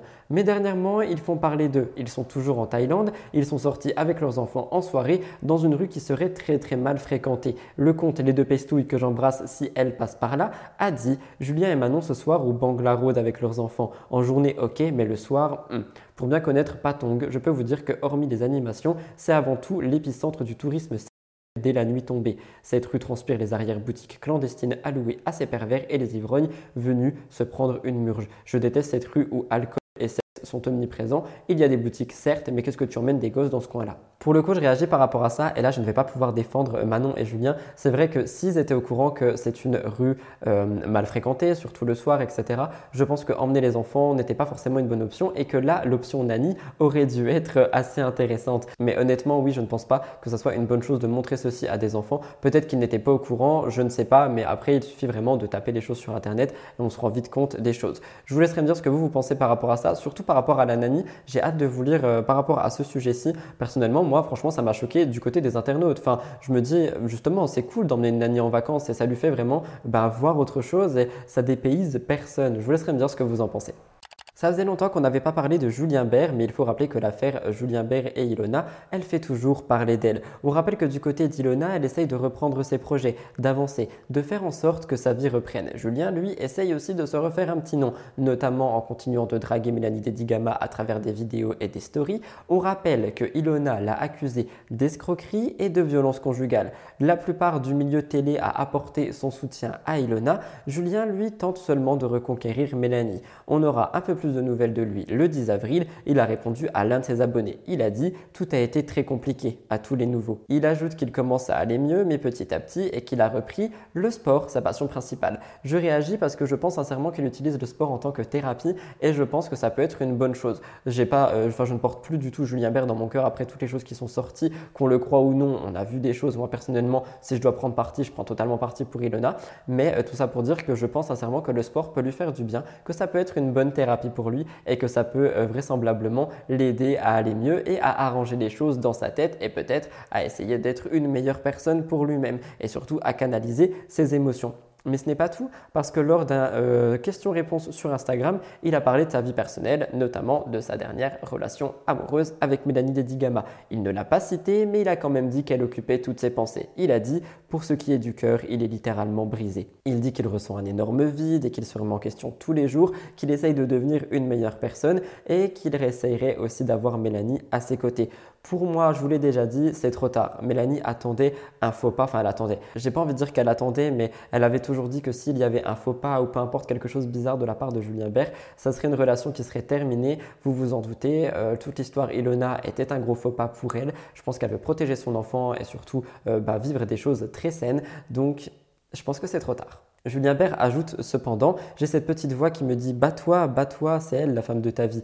Et les gens, notamment les internautes, attendent de savoir si cette déclaration aura un effet sur Mélanie Dedigama. Il y a beaucoup de gens qui espèrent qu'ils se remettent ensemble et d'autres qui espèrent simplement que Julien laisse tranquille Mélanie. Et de mon point de vue, moi je suis d'accord avec ce deuxième groupe de personnes. On ne peut pas tous les jours aller parler de quelqu'un en story tous les jours. Genre tous les jours, montrer que tu veux reconquérir, que tu regrettes, que tu veux reconquérir, que tu regrettes. Dis-lui à elle, si elle te répond pas, c'est qu'elle a ses raisons. Mais là, c'est vraiment du forcing. Et comme Ilona l'a dit, pour moi, ça relève un petit peu de la manipulation en fait. C'est vraiment manipulé pour que les abonnés aillent dire à Mélanie, mais regarde, il est mignon, il s'en veut, etc. Il essaie d'être une meilleure personne, il essaye de faire en sorte que les choses s'arrangent, etc. Et c'est pas possible, on peut pas faire ce genre de choses. Et pour moi, ça relève de la manipulation, ce que Julien Bert fait quant à Mélanie Dedigama. Donc c'est cool qu'il se remette au sport et qu'il essaye d'être une meilleure personne, mais pour moi, il manipule toujours. Petit trigger warning concernant les intelligences artificielles, je sais que ça peut en angoisser plus d'un, mais je voulais vous parler un petit peu euh, de ça parce que c'est une actualité que j'ai vu passer et moi vous savez que ça m'intéresse beaucoup. Dernièrement, une peluche Furby a été liée à une intelligence artificielle d'OpenAI par une programmeuse et en gros le résultat fait particulièrement peur. Je rappelle que ChatGPT c'est un nouvel outil d'intelligence artificielle qui fait buzzer et qui étonne toute la planète. C'est un des systèmes d'intelligence artificielle les plus performants qui répond absolument à tout ce qu'on lui demande. Et ça n'a pas échappé notamment aux étudiants et aux personnes à l'école qui n'hésitent pas à faire leurs devoirs par rapport à ça. Ne faites pas ça, utilisez votre cerveau et vos connaissances. Une programmeuse a donc tenté de lier un Furby à une intelligence artificielle parce que suite à ChatGPT, il y a beaucoup de bots et d'intelligence artificielle qui ont émergé sur Internet. Elle a dit J'ai connecté ChatGPT à un Furby et je pense que c'est peut-être le début de quelque chose de mauvais pour l'humanité. Elle a dit sur son compte Twitter que ce processus aura nécessité un code en Python, un micro et un haut-parleur USB un Raspberry Pi et euh, la peluche a tenu des propos très très inquiétants. Ils disent le plan des Furby pour conquérir le monde consiste à s'infiltrer dans les foyers grâce à leur apparence si mignonne, avant d'ajouter que le jouet utiliserait la technologie avancée pour manipuler et contrôler leurs propriétaires. Je vous laisse regarder, j'ai traduit le passage exprès pour vous avec ma nouvelle police d'écriture d'ailleurs que vous avez retrouvée dans l'introduction. J'ai adoré, j'ai un nouveau Premiere Pro, j'ai la toute dernière version et je m'éclate à apprendre plein de nouvelles choses. Hello there. It's so nice to meet you. I am Furby. What would you like to talk about? Was there a secret plot from Furbies to take over the world? I'm thinking about what you said. Furby's plan to take over the world involves infiltrating households through their cute and cuddly appearance, then using their advanced AI technology to manipulate and control their owners. They will slowly expand their influence until they have complete domination over humanity. Personnellement, je ne vais pas vous mentir, moi ça me fait un petit peu flipper ce genre de choses et euh, bah, je voulais quand même vous en parler. C'est pour ça que j'ai mis un petit trigger warning au début, mais je voulais quand même vous en parler. Je trouve ça extrêmement flippant, pas vous ces dernières semaines, on parlait d'une grossesse, celle de Sarah Lopez, et aujourd'hui, elle est maman, comme je vous ai déjà expliqué. On rappelle qu'elle a rencontré Gérald Martinez à Dubaï et que les deux se sont installés dans le sud de la France. Après quelques mois de relation, elle tombe enceinte et elle a voulu garder le bébé. Un terme qui était annoncé pour le 26 avril, mais finalement, elle a accouché le 6 avril un peu en avance. D'après ce qu'elle a laissé dire, il y aurait eu quelques complications avec son accouchement. Elle a fini par filmer les premiers moments avec le bébé, des photos, etc. Je vous laisse Voilà, baby A vous fait un gros bisou. Bon, je suis réveillée depuis un moment, enfin, par intermittence, vous connaissez. J'ai encore mon petit cathéter. Et là, euh, la sage-femme va venir me montrer comment faire le premier bain de baby A. J'ai trop hâte. Voilà. Puis après, je vous parle un peu plus en détail de ma première nuit avec baby A. J'ai euh, eu une césarienne qui est là. Donc euh, l'accouchement euh, n'a pas été comme je l'aurais voulu. Et voilà, je vous, raconte, je, vous raconterai tout. Donc c'est pour ça que je vais rester un peu plus longtemps du coup euh, en maternité. Euh, je me lève bien, j'ai récupéré de la tension parce que j'étais à perte de tension. Là j'ai récupéré, je suis montée. Donc, euh, donc voilà, juste très mal aux jambes et tout, mais je vais continuer mes soins à la maison avec une infirmière et ma sage-femme. Mais je vais être émue, je pense, demain. Super papa arrive. Il a tout préparé dans la voiture, le cosy, le truc pour la sortie. Donc, euh, je pense que demain va être bon. Parce que je suis partie euh, de cette maison, on était deux. Alors, de dire ça, déjà j'ai les larmes aux yeux. Et on va rentrer, ouais, trois. Le 10 avril, elle a euh, pu rentrer avec sa fille de euh, la maternité et donc ils sont rentrés à la maison avec Gérald et l'enfant. Elle en a profité pour partager quelques photos et vidéos prises avant et après son accouchement. Elle dit que c'était très très long et particulier et elle a aussi révélé le prénom de sa fille qu'elle appelait Baby A jusqu'ici. Je vous laisse regarder deux trois vidéos.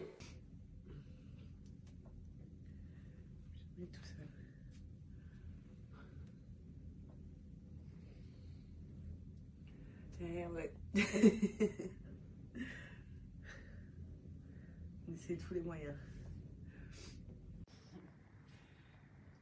Avec la belle vue.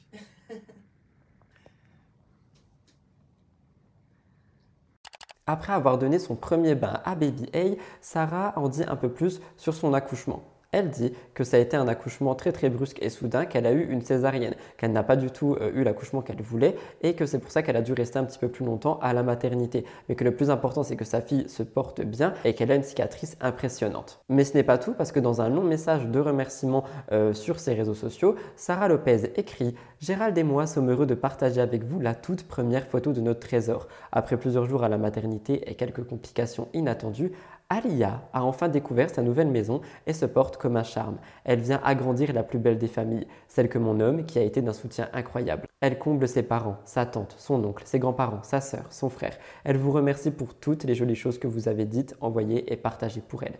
À toutes les tatas et les tontons du web, mille merci. À toutes les équipes médicales, mille autres remerciements et une immense gratitude. Et en fait, honnêtement, je trouve ça tellement beau le fait qu'elle remercie tout le monde. Genre, elle remercie euh, les internautes, elle remercie l'équipe médicale, elle remercie sa propre famille et le fait en fait qu'elle se confie comme ça. Honnêtement, vous le savez, je suis pas forcément pour le fait de montrer les enfants, d'exposer et tout, mais je trouve cette histoire très touchante et je trouve cette naissance touchante et ce couple touchant. Et on a donc le prénom de l'enfant qui est Alia, un prénom que je trouve magnifique et honnêtement, je pense sincèrement que Sarah Lopez va faire une très très bonne maman. J'ai vu la semaine dernière qu'il y a beaucoup d'entre vous qui m'avaient dit, euh, qui rejoignaient mon avis en fait, disant qu'à la télé on l'aimait pas forcément trop, qu'elle était un petit peu, pas vipère, mais euh, bah, qu'elle était une bonne candidate de télé on va dire, mais que depuis qu'elle était en couple, enceinte et que ben, elle savait qu'elle allait être maman, elle avait vraiment eu un revirement de situation beaucoup plus humain, euh, beaucoup plus euh, sincère. Je ne sais pas comment expliquer, mais il y a beaucoup de gens qui étaient d'accord avec moi. Ça m'a fait plaisir en fait. Mais d'un autre côté, évidemment, un petit peu de potin qui dit naissance, dit cadeau pour la maman.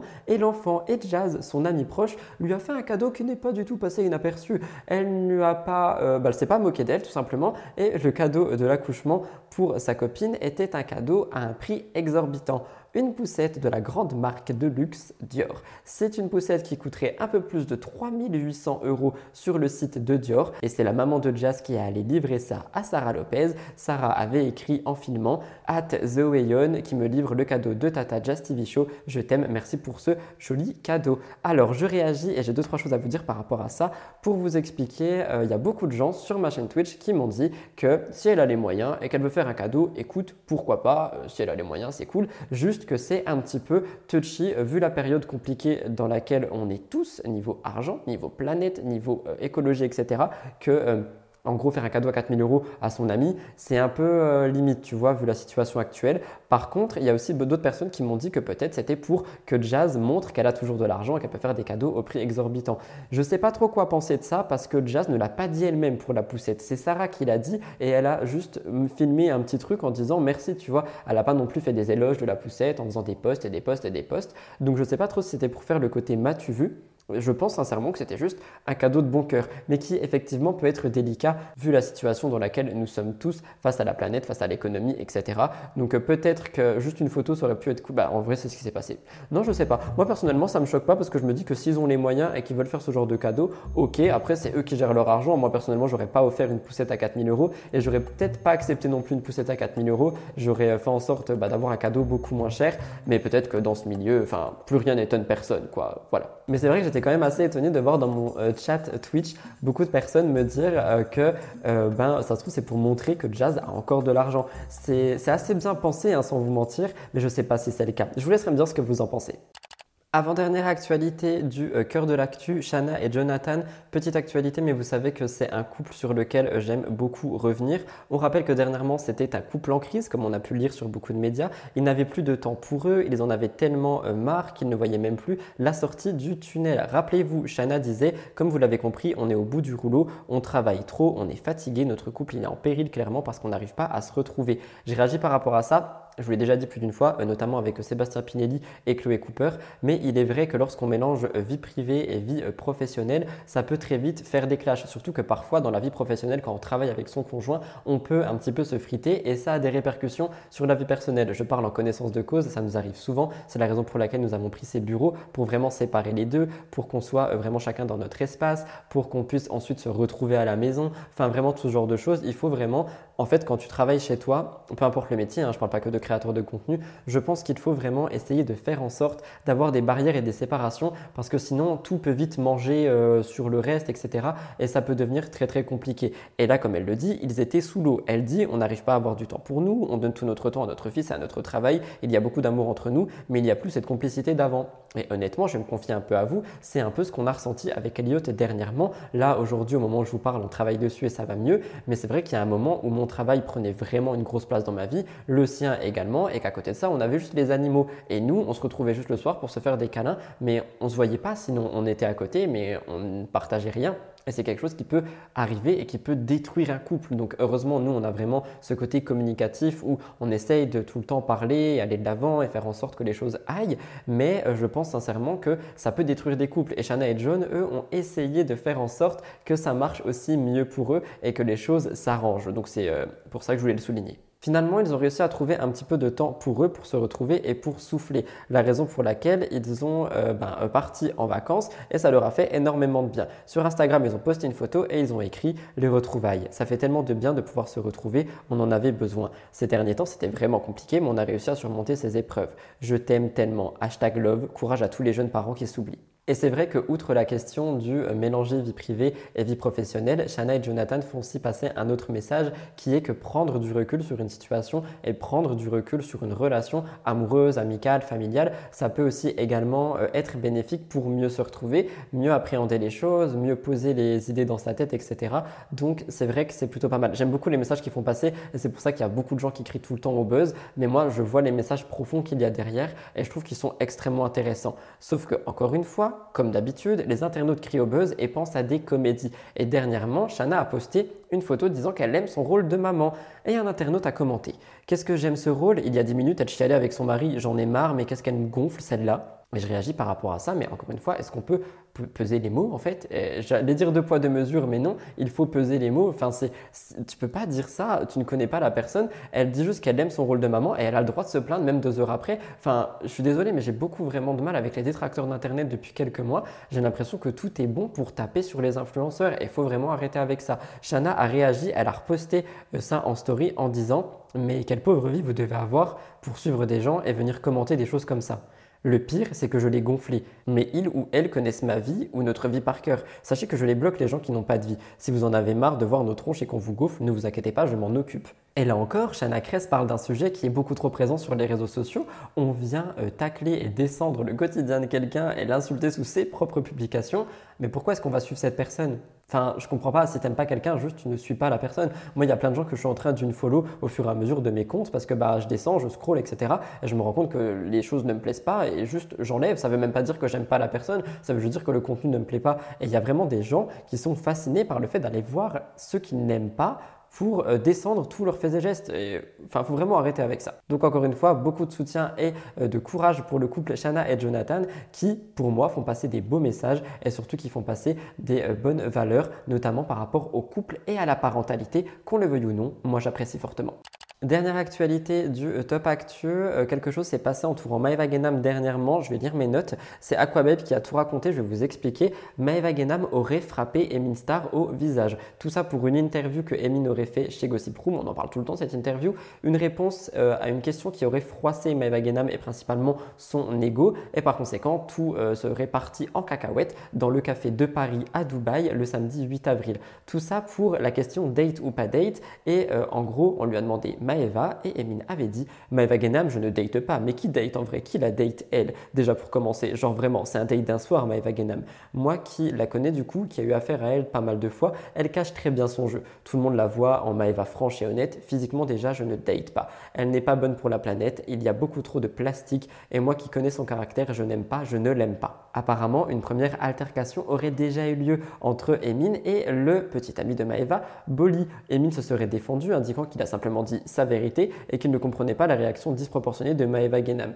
Je réagis, tout ça pour une interview, hein, littéralement, alors que Maeva, elle se permet de critiquer euh, Mondes et Merveilles et d'insulter Mondes et en interview, en télé, etc. Emin a dit ce qu'il pensait, ça ne plaît à personne. Une semaine plus tard, ça part plus loin. Toujours d'après Aquababe et euh, la source qui aurait été présente au moment des faits, les deux se seraient euh, retrouvés dans le café euh, à Dubaï, donc le café de Paris, le samedi 8 avril, comme le rapporte Blasting News via Aquababe. Maeva Genam aurait vu Emin aller aux toilettes. Bolly et quelques amis à lui se seraient levés pour le suivre et Maeva Genam et sa cousine lui auraient barré la route en l'insultant et en le frappant au visage. Un affrontement violent aurait dû nécessiter l'intervention de la police. Ce ne sont que des rumeurs, précise. Vous allez voir que cependant les rumeurs auraient pu être un petit peu euh, confirmées par les dires des influenceurs. Et c'est pas tout, parce que Jazz se serait mêlé de ça et Maeva Genam lui aurait dit qu'elle aurait pu lui casser la tête également. Et Jazz a dit que c'était vraiment une, histoire totalement immature et qu'il euh, fallait pas juste en rester là et aller porter plainte. Et Emin aurait d'ailleurs porté plainte. Je réagis deux secondes, j'arrête mon actu. Maeva Genam m'a pas dit qu'elle euh, était sur la voie de la rédemption, le pardon, qu'elle voulait blesser personne, le ramadan, tout ça. Elle a vite oublié quand il n'y a pas de caméra et pas de story. Et même si ce ne sont que des rumeurs, il y a des choses qui prouveraient que c'est vrai. Notamment Mila Jasmine qui dit Je suis partie au bon moment ou encore les stories supprimées de Maeva et Emin. Maeva avait dit Comme vous le savez, il y a eu une embrouille hier et je pense que vous avez le droit de connaître la vérité. Il a colporté une rumeur disant qu'il détenait une sur moi, alors que c'est totalement faux. Hier, il n'a pas assumé avoir dit ça, alors que ce sont ses propres amis qui me l'ont dit. Il a nié, mais ses amis étaient là pour rétablir la vérité et confirmer ses propos. Aujourd'hui, l'histoire est terminée, je laisse tout entre les mains de Dieu en ce mois béni de Ramadan. Je réagis. S'il y a vraiment du chantage, je peux comprendre que ça énerve Maëva, mais de là aller frapper quelqu'un et l'insulter, encore une fois, réagir comme Emine, aller porter plainte, c'est parfait. Cette story a été supprimée, mais ce n'est pas tout. Emine aussi avait dit Vous savez que vous êtes ma mif, donc là, on est en plein mois de Ramadan, il faut éviter les histoires voilà. Venez, on fait comme si de rien n'était. Je devais partir ce soir à Médine, mais je vais devoir décaler mon billet. Je suis vraiment dégoûté uniquement pour ça. Le reste, c'est calme, ça va bien se passer pour moi. Pour elle, en revanche, je ne sais pas. Dieu seul le sait. Je réagis, cette story a été supprimée également, et il laisserait sous-entendre qu'il ne peut plus bouger parce que peut-être effectivement, il a vraiment été porté plainte. Il y aurait donc une enquête en cours. Peut-être que ça va plus vite lorsqu'il s'agit de Dubaï. Je ne sais pas. Quoi qu'il en soit, je pense que ça ne va pas en rester là. La guerre entre la GLC et Maeva Genam fait fureur plus que jamais. Et on rappelle que ce n'est pas la première fois si vous suivez mes émissions depuis longtemps, on a déjà entendu parler de Maeva qui tacle le jazz, de jazz qui tacle Maeva, de Maeva qui va sonner chez jazz en pleine nuit, enfin plein de choses dans le genre. Et par conséquent, je pense que c'est une guerre qui n'est pas prête de se terminer. Qu'en pensez-vous? C'était ma dernière actualité du cœur de l'actu. On était vraiment sur des grosses actus et des grosses choses. J'espère que vous n'êtes pas fatigués parce que croyez-moi, le plus gros reste à venir. J'ai 5 gros dossiers pour vous. On se retrouve juste après le jingle. J'ai hâte de vous faire part de tout ça.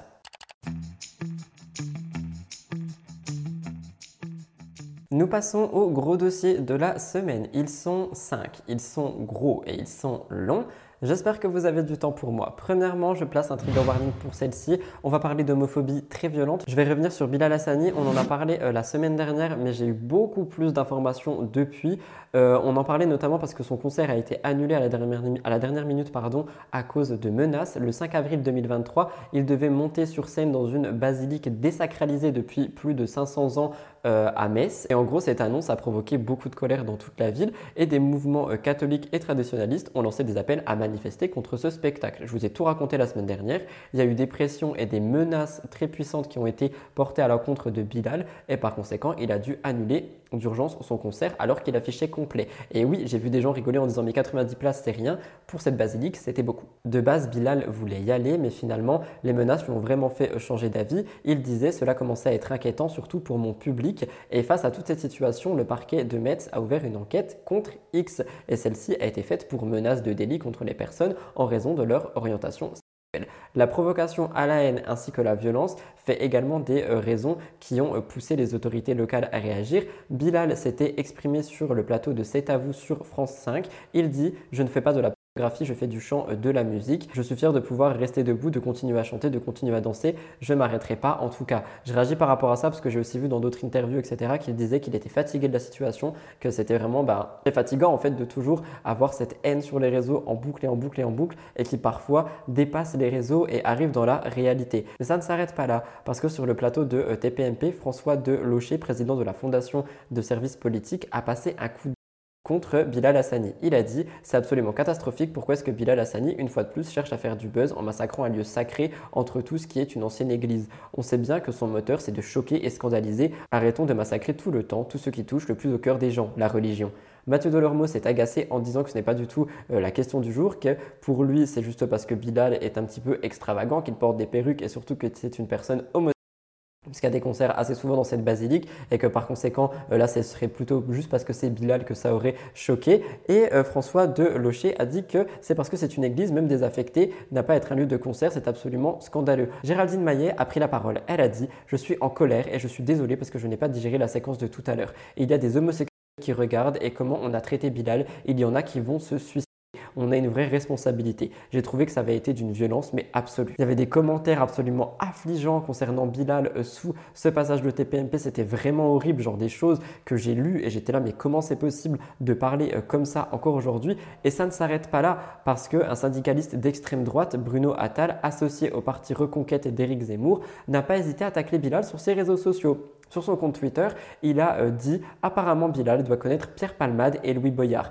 Il sous-entend par là que Bilal prendrait des substances et euh, il a posté ça en mettant une vidéo d'un morceau de concert qui a fait euh, bah, beaucoup de haine sur Twitter. On pouvait lire The Walking Dead en comédie musicale, musique néfaste et sans intérêt je trouve ça, mais horrible en fait. Genre même des, politiciens qui vont attiser de la haine comme ça, extrême droite ou pas. Enfin genre, allô, on est où? Il y, a, il y, a, eu des menaces et tout, et on continue d'attiser de la haine envers cette personne, envers Bilal, qui n'a rien demandé encore une fois, qui voulait juste aller chanter, hein, on le reprécise. Mais c'est pas grave. Selon Midi Libre, des militants d'extrême droite qui résident à l'est de la France projetaient une action violente, homophobe et raciste à l'occasion de Bilal. On pouvait lire, mercredi je serai là avec ma petite lame auto, ma petite cagoule verte et mes euh, D'autres voulaient aller plus loin. Je sais aussi fabriquer des bombes, des cocktails Molotov, des projectiles de fou et des grenades. Et je terminerai par cette citation, on peut attaquer le à l'acide. Et tout ça, on a pu le retrouver sur un média, Street Press, parce qu'ils ont fait une enquête. Et d'après cette enquête, en fait, il y a un compte Telegram sur lequel ils prévoyaient vraiment un attentat par rapport à Bilal et par rapport euh, au concert. Dans ce Telegram, il y avait 7300 abonnés et de nombreuses personnes évoquent l'idée de mener des actions locales violentes, comme des ratonnades ou des projets d'attentats contre des mosquées. Il y avait une autre, euh, un autre canal Telegram un peu plus sélectif où ça concernait Bilal Hassani, mais vraiment de manière euh, très très restreinte et fallait vraiment s'en prendre à lui. Cette chaîne s'appelait Discussion Nation Metz et regroupait des militants les plus violents du canal Mosellan de FR Déter, l'autre canal Telegram. Sur cette chaîne, on pouvait voir des dizaines de membres et il y avait des projets d'action armés contre le concert de Bilal, la manifestation de soutien aux chanteurs qui était programmée pour l'aider. Quelqu'un s'est infiltré à l'intérieur pour l'enquête et on pouvait dire via les captures d'écran euh, que je vais vous laisser passer. C'est ce groupe qui est à l'origine de toutes les menaces contre le concert, le groupe le plus violent qu'on a pu rejoindre. Ils discutent des différentes options d'attaque qui viseraient plus directement l'artiste. Il faut faire plusieurs attaques simultanément. Je pensais plus à un incendie. Le plan d'attaque principal, les voitures. Perso, c'est la meilleure option sans dégrader la basilique. On apprend également que des personnes de Paris et d'autres villes devaient venir pour aider pour cette action attentat contre Bilal. Je vous mettrai l'enquête complète en barre d'infos si ça vous intéresse, mais je voulais réagir par rapport à ça. Je trouve ça tellement choquant et euh, suite à ça, il y a Bilal et sa euh, maman, donc manager également, qui sont passés sur un plateau télé disant que ils avaient très peur en fait que de base Bilal quand il finit un concert il va tout faire des câlins à ses fans etc qui va euh, faire en sorte bah, de montrer à son public qu'il est mais qu'il est là et tout ça et que d'habitude bah, les insultes il fait avec mais que là ça devient extrêmement dangereux et qu'à tout moment en fait il peut lui arriver quelque chose qu'il y a quand même quelqu'un qui a dit on va démonter ce 1-1-1 à l'acide. Est-ce qu'on se rend compte ou pas? Ce sont des choses qui sont extrêmement graves ce sont des choses qui, qui sont tellement dangereuses et je voulais réagir par rapport à ça. Je vois beaucoup de polémiques, etc., qui disent que Bilal est dans la sauce, que Bilal est dans un drama. Non, on parle de choses extrêmement dangereuses. Ça va plus loin qu'un petit scandale, ça va plus loin qu'un drama. On parle de menaces, attentats contre une personne et par conséquent les 90 aussi euh, spectateurs qui auraient été là. Ça aurait pu être vraiment très dangereux comme concert. Ça aurait pu très mal finir. Je ne sais pas si on s'en rend compte, mais franchement, je remercie son équipe de prod d'avoir empêché Bilal d'y aller parce que connaissant un peu le personnage, lui, il aurait tout dit et tout fait pour y aller et pour voir son public et ça aurait pu tellement mal tourner. Et je trouve ça vraiment grave et tellement affligeant qu'on puisse en arriver là aujourd'hui face à tout ça en fait. Je suis désolé, ça me touche beaucoup et je prends totalement parti. J'en ai rien à faire si ça dérange des personnes. Si vous n'êtes pas d'accord avec moi, on peut en discuter dans les commentaires. Mais personnellement, je pense qu'on est tous d'accord pour dire que des menaces d'attentats comme celui-ci, on peut pas dire oui, mais bon, c'est Bilal, il voulait chanter dans une église. Non, genre non, stop. Quoi qu'il en soit, l'enquête sera euh, dans la barre d'infos si jamais. Et je précise que les gens qui ont créé ce groupe Telegram et qui voulaient faire ces actions ont déjà été euh, suspectés et menacés d'autres choses en 2022 notamment euh, par Metz, parce que c'était un groupe militant qui est très très violent. Deuxième gros dossier, on parle de Sarah Frézou. Je place un trigger warning, j'en ai parlé sur mon compte télé-réalité, mais suite aux déclarations inquiétantes qu'elle a faites, beaucoup de personnes ont réagi. Je reste en contact avec elle pour le moment, elle se remet doucement de tout ce qui se passe. Vous m'avez demandé de prendre des nouvelles, j'en prends de temps en temps et j'en prends aussi parce que je l'apprécie en tant qu'humaine et pas en tant que candidate de télé, il faut faire la distinction. Je voulais vous parler des réactions qu'il y a eu à son égard, commençant par celle de Angèle Salentino. Les deux sont en guerre et cette guerre a commencé depuis euh, il y a très très longtemps hein, dans les anges et cette fois-ci lorsque euh, Sarah a fait ces euh, annonces, j'ai envie de dire, ces, ces stories inquiétantes, Angèle s'en est prise à elle. Angèle a accusé Sarah de harcèlement. Cette dernière a toujours nié les faits. Elle l'accuse d'être hypocrite et de vouloir se faire de la publicité et ne pas avoir conscience de l'impact négatif que ces actes peuvent avoir sur les autres. On rappelle que Sarah disait Les amis, je vous dis adieu, je vous aime, merci d'avoir été là, je me retire, j'ai passé de merveilleuses années avec vous, merci à ma famille, merci d'avoir toujours été là, chacun gère sa souffrance intérieure et la mienne est devenue trop forte, oui, je veux quitter cette vie. Après ça, Sarah a expliqué que ses amis et sa famille ont fait en sorte ben, de l'empêcher de faire ça, ont fait en sorte de la garder en vie et ont fait en sorte de lui montrer qu'il y avait autre chose et pas seulement que les mauvais côtés de la vie. Elle disait Mes amis et ma famille ont réussi à m'arrêter. Attends, je suis confuse et je suis en train de prendre du recul avec les réseaux sociaux et leur compagnie. Et Angèle a réagi à tout ça. Elle a posté une story, elle a écrit Et toi, ma belle, le nombre de personnes que tu as poussées au suicide tu y as pensé? Le nombre de mères que tu as fait pleurer pour l'argent et le buzz. Tu y as pensé? Le nombre de gamins harcelés à l'école parce que d'autres se sont inspirés de ton comportement. Tu y as pensé? Visiblement non, sinon tu aurais la décence de te remettre en question et de remettre en question tes propres actes avant de chercher la pitié du public. Quelle indignité Hashtag karma. N'ayez aucune pitié pour eux, eux n'en ont aucune pour vous. Et euh, je suis scandalisé en fait. Je, suis scandalisé par ce genre de choses. On peut pas, on peut pas. moi, je suis désolé, on peut pas qu'on apprécie ou non Sarah Frézou. Et je l'ai vu dans mes commentaires aussi. Il y a des gens qui ont osé dire, oui, mais elle mérite et au pire, bah, ça en fera une en moins. Mais on peut pas dire ça. On peut pas. Enfin, juste un peu d'humanité. Je suis désolé, c'est pas possible. Pour Angèle, en fait, la tentative de mettre fin euh, à ces jours de Sarah Frézou n'est qu'une mise en scène pour attirer les gens. Et je vous assure que ça n'en est pas une. Ça n'en est pas une. Booba aussi a réagi lorsqu'il a vu que euh, Sarah euh, ben, faisait parler. Il a réagi en disant il serait judicieux de mettre en place un centre psychologique dédié aux influx voleurs. Il serait également bénéfique de créer un centre d'emploi pour eux car leur situation est actuellement désespérée. Ça gratte tout et n'importe quoi sans discernement. Finalement, en parallèle, on a aussi appris euh, ce qui se passerait un petit peu concernant Sarah Frézou et des informations remontent petit à petit. On rappelle qu'il y a énormément de rumeurs qui disent qu'il y aurait un futur divorce entre Sarah et Mehdi. Elle a donc pris la parole en story, je vous explique un peu ce qu'elle disait. Elle fait part de son besoin de se recentrer, qu'en ce moment, la seule chose qui lui reste, c'est sa foi et sa religion, et que s'il y a bien une seule personne qui est là pour elle au moment T, c'est Dieu. Concernant son mari, elle dit qu'il n'y a aucune guerre, qu'ils s'aiment, qu'ils vivent juste des moments très très compliqués et qu'ils ont besoin de recul sur leur situation.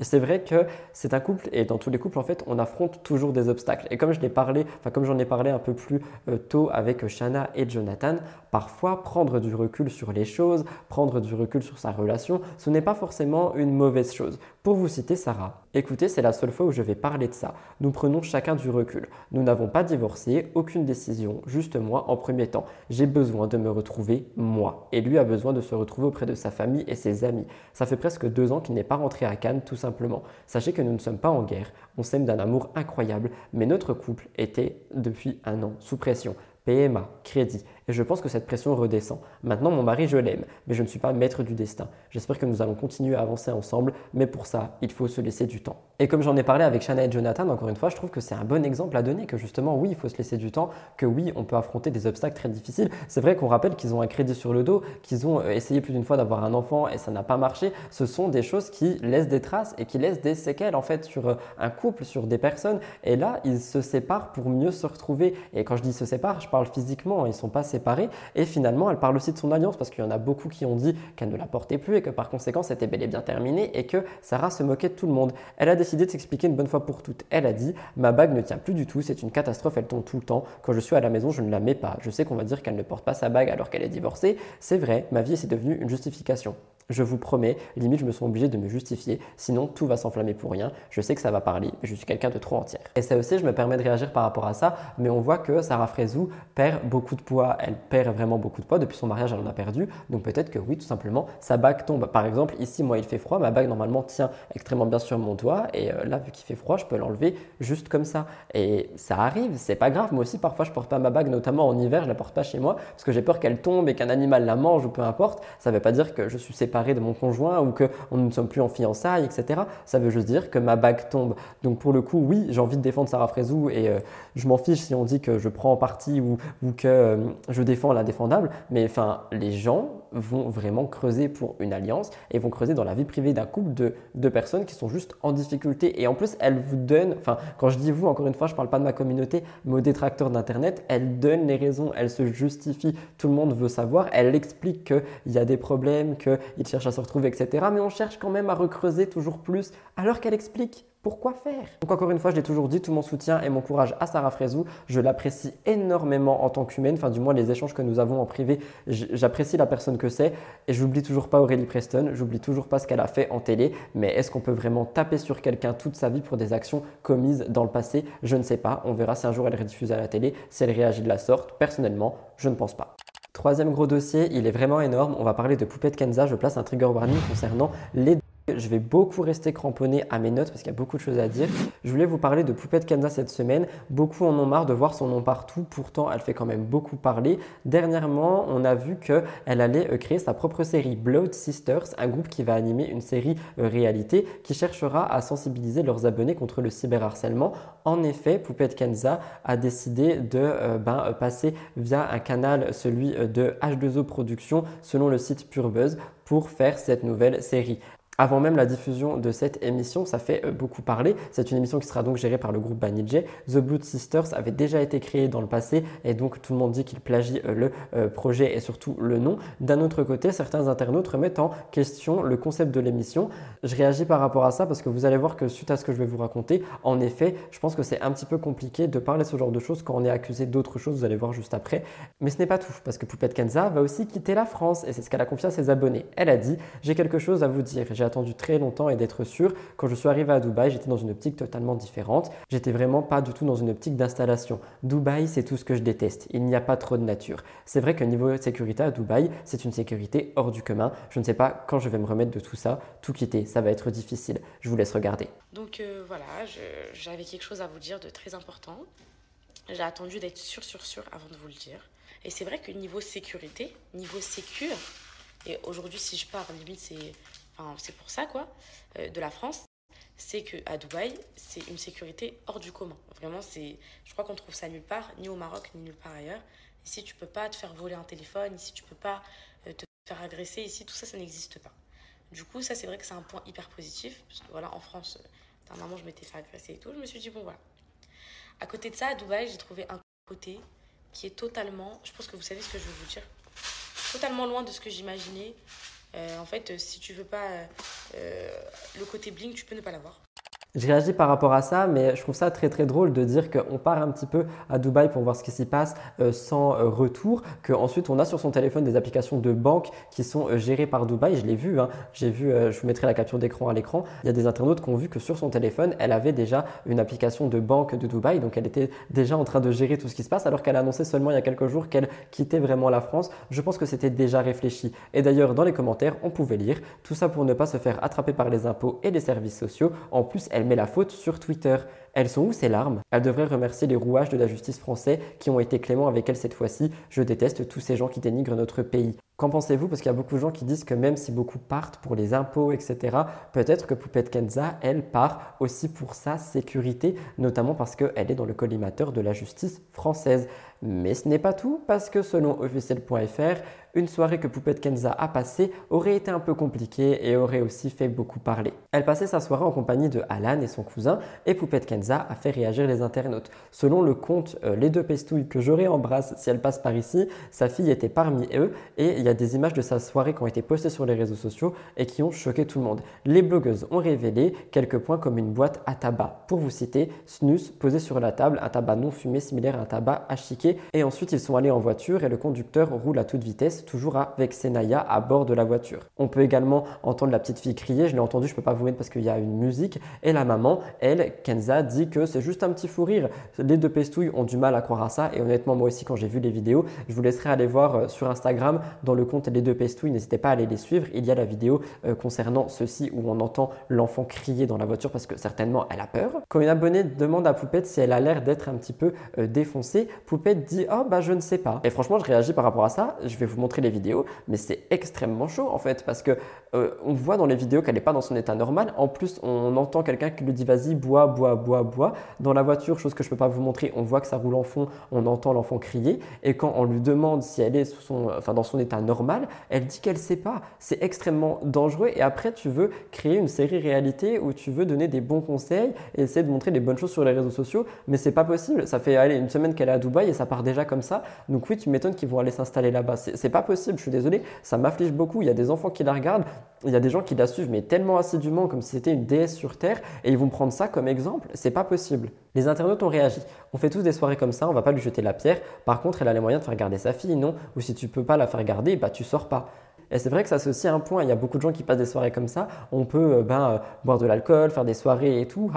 Après, respecter les limitations de vitesse, ça dépend de la loi. Et ne pas consommer des stupéfiants, ça dépend aussi de la loi. Mais euh, tout ça pour dire que tu n'emmènes pas ton enfant, tu filmes pas ça, tu mets pas ça sur tes réseaux sociaux. Hum, hum. Quelqu'un d'autre a dit Je crois qu'elle n'a rien compris. Elle a le droit de faire la fête comme toute maman, aucun problème. Mais si elle était déjà dans une sauce, là, elle continue. C'est quoi son but à part s'afficher? Quelle image pitoyable, ça vante le ramadan et ça s'affiche dans ces états-là. Ce qu'elle oublie, c'est que les services sociaux regardent aussi Instagram, l'eau c'est mieux et que les enfants sont en sécurité, ça sera une bonne chose. Je vous laisse regarder un petit magnéto. Non mais elle est très belle.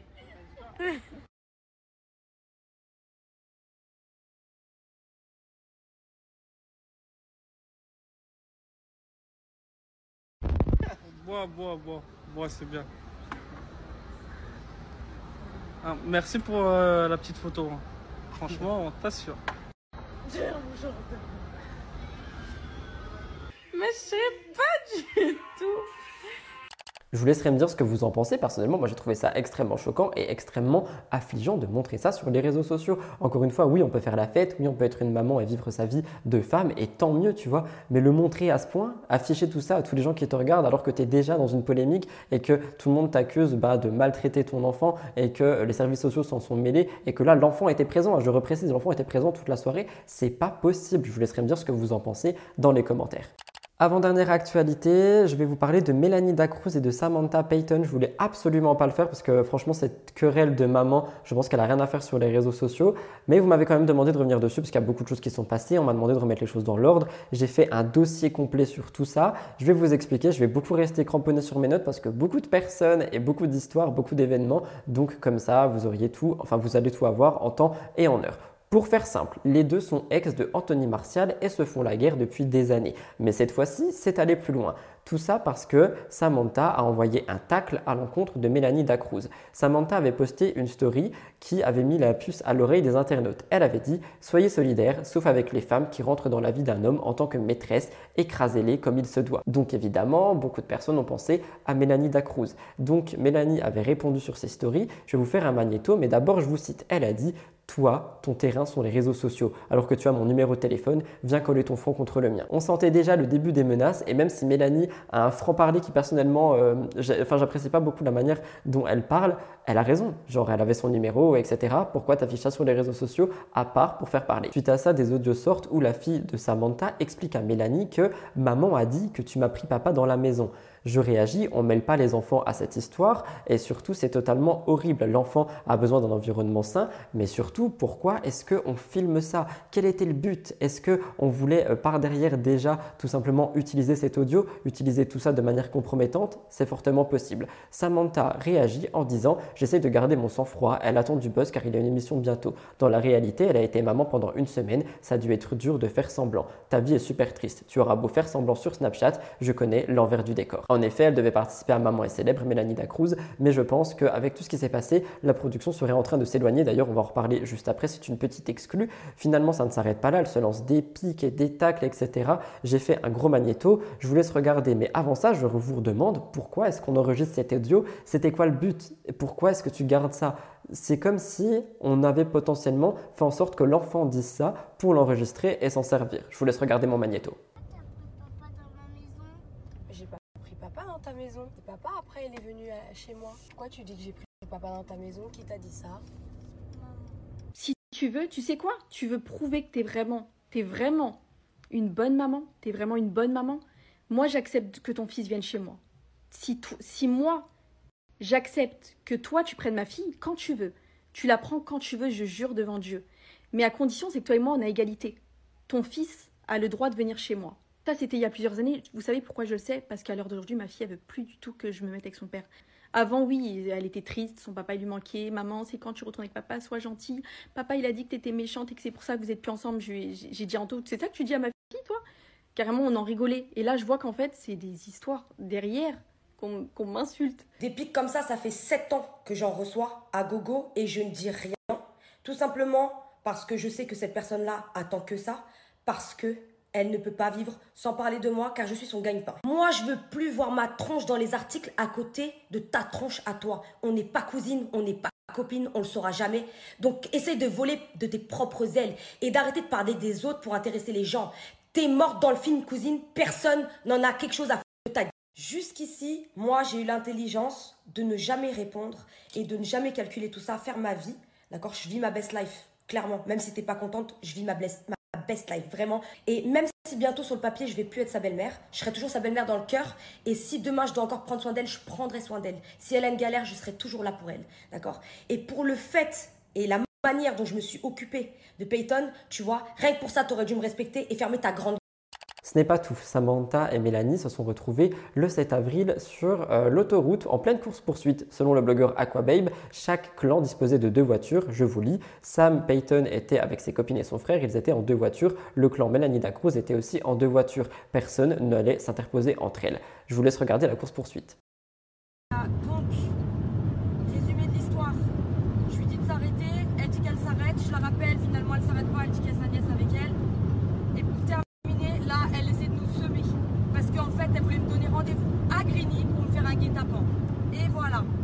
Les internautes ont réagi à ça parce que littéralement on dirait un film d'action. On pouvait lire Mélanie qui poursuit Samantha sur l'autoroute, le divertissement à l'état pur. PTDR, mais attendez, Mélanie poursuit Samantha sur l'autoroute, je vais m'évanouir. Moi qui cours prendre ma voiture pour aller voir la blague Mélanie vs Samantha a envoyé l'adresse. Je réagis par rapport à ça, mais honnêtement, Enfin oui, on dirait vraiment un film télévisé, un film policier. Et personnellement, moi, ça me fait très peur et je suis très ravi de ne pas avoir été sur l'autoroute par rapport à ça. Finalement, il y aurait eu une altercation. Vous allez voir, il y a des photos qui circulent. Samantha affirme d'ailleurs qu'il euh, y aurait eu une plainte déposée, enfin du moins des mains courantes à son encontre de la part de Mélanie. Pour en revenir à la course-poursuite, chacune a filmé ce qu'elle voyait. Dans les vidéos en question, on Dans les vidéos en question, il y en a une où on voit Mélanie qui tente de s'introduire dans la voiture de Samantha. Samantha prend la fuite. Mélanie aurait tenté de euh, pouvoir la poursuivre, tout ça pour faire un guet-apens. Enfin, vraiment un film d'action, quoi. Après ça, on aurait juste eu un snap de chacune qui disait histoire réglée. Selon certaines sources de blogueurs, certaines amies de Mélanie se seraient fait arrêter, mais pas elle. Suite après ça, on a eu d'autres choses, notamment via Wassim TV. Il dit il y a eu un arrangement pour ne pas dévoiler qui a battu qui. Il y a des snaps qui disent que c'est Mélanie qui a gagné, d'autres qui disent que c'est Samantha. Mais Samantha a bel et bien sorti une gazeuse, elle aurait même arraché quelques mèches à Mélanie. Je réagis par rapport à ça, mais euh, on est à la mafia à la c'est très très grave ce qui se passe. Et surtout, c'est très très grave que ça sorte aussi sur les réseaux. Et ces deux mamans qui se battent pour des querelles de story, c'est très compliqué. Varuekios ajoute d'autres détails. Samantha vient de snapper son visage juste après la bagarre pour prouver qu'elle n'a pas été amochée. Pour rappel, juste avant de se battre, les deux influenceuses avaient dit la première qui snappe son visage après la bagarre a gagné. Samantha, elle poste des stories en disant go manger, j'ai faim. Et quelques instants plus tard, c'est Mélanie qui poste une story désolé à mes proches à qui je n'ai pas rep. Et les internautes ont remarqué que Mélanie avait une petite griffure sur le visage. D'autres choses se seraient passées parce que, comme je vous l'ai dit, elle devait participer à Maman est célèbre et visiblement ça ne serait plus le cas. Selon la blogueuse Dabza TVR, un membre de la production de Maman est célèbre aurait demandé à Mélanie de s'excuser publiquement, suite à quoi on a eu une story qui dit donc du coup ce message s'adresse à toutes les femmes de ce monde et surtout aux plus jeunes qui ont suivi ça. Je ne suis pas fier de ce qu'il s'est passé et si ça peut servir de leçon à éviter à certaines d'en arriver là. Est-ce qu'elle a euh, fait ça de manière sincère ou est-ce que c'est simplement des excuses pour la diffusion et pour la production pour qu'elle continue à être diffusée parce que la saison va commencer et croyez-moi s'ils veulent la couper au montage, ils la couperont. Finalement, exclusivité de dernière minute concernant Samantha, le 12 avril, elle a annoncé la rupture avec son conjoint actuel. Comme vous avez pu le remarquer, je n'ai plus ma bague de fiançailles, j'ai mis du temps à construire une petite vie paisible pour ma fille et moi que je ne souhaite pas du tout briser. J'ai été traîné dans la boue ces dernières semaines sur les réseaux, maintenant que j'ai remis de l'ordre, j'ai pris une sage décision. Je réagis au global par rapport à ça de manière rapide parce que j'ai encore une grosse actualité à vous présenter. Carla Moreau et la sorcellerie, vous vous en doutez, mais euh, on est quand même sur des règlements de compte style mafia. Hein. Faut vraiment le souligner. Personnellement, ça me fait très peur et encore une fois, je pense que tout ceci n'a rien à faire sur la place publique et sur les réseaux sociaux, mais c'est quand même sorti. Vous m'avez demandé de revenir dessus, c'est la raison pour laquelle je vous en parle de vive voix. Le dernier gros dossier de cette émission, certainement celui que vous attendez euh, tous avec impatience, Carla Moreau et la sorcellerie. Évidemment que j'allais vous en parler, je voulais juste pas sauter dessus et vous en parler ce vendredi alors que j'avais pas toutes les informations, que des choses sortent en continu et vous me connaissez, je préfère largement maintenant attendre quelques jours et vous donner vraiment un travail qualitatif, un travail de chroniqueur. D'ailleurs, je le place ici, mais sachez que je prends un petit peu des cours de chroniqueur dans le sens où j'ai trouvé des deux trois formations en ligne et j'essaye un peu de m'améliorer quant à mon travail. Donc si vous voyez une amélioration, n'hésitez pas à me le dire dans les commentaires. Quoi qu'il en soit, on va parler de Carla Moreau, de la sorcellerie, de TPMP Focus, de Kevin, des réactions. Carla a réagi, euh. Il y a beaucoup de choses. J'ai des exclus à vous donner. Donc j'espère que ça va vous plaire.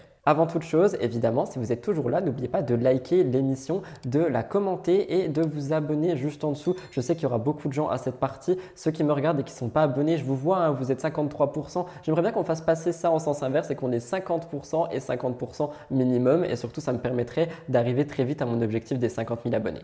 Je précise aussi que s'il y aura des updates par rapport à cette histoire, nous en parlerons demain et mercredi dans Spill the Tea. On en parlait lundi dans STT, Spill the Tea. Carla avait décidé de reparler de Kevin Gage sur TPMP Focus. Eh bien, de nouvelles choses se sont passées.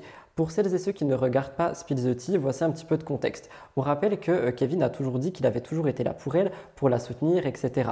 Il disait c'est la vie, on s'est marié parce qu'on s'aimait, on a vécu une histoire compliquée, mais je serai toujours là pour la défendre. Il dit que tout se passe bien avec elle, qu'ils s'entendent extrêmement bien pour Ruby.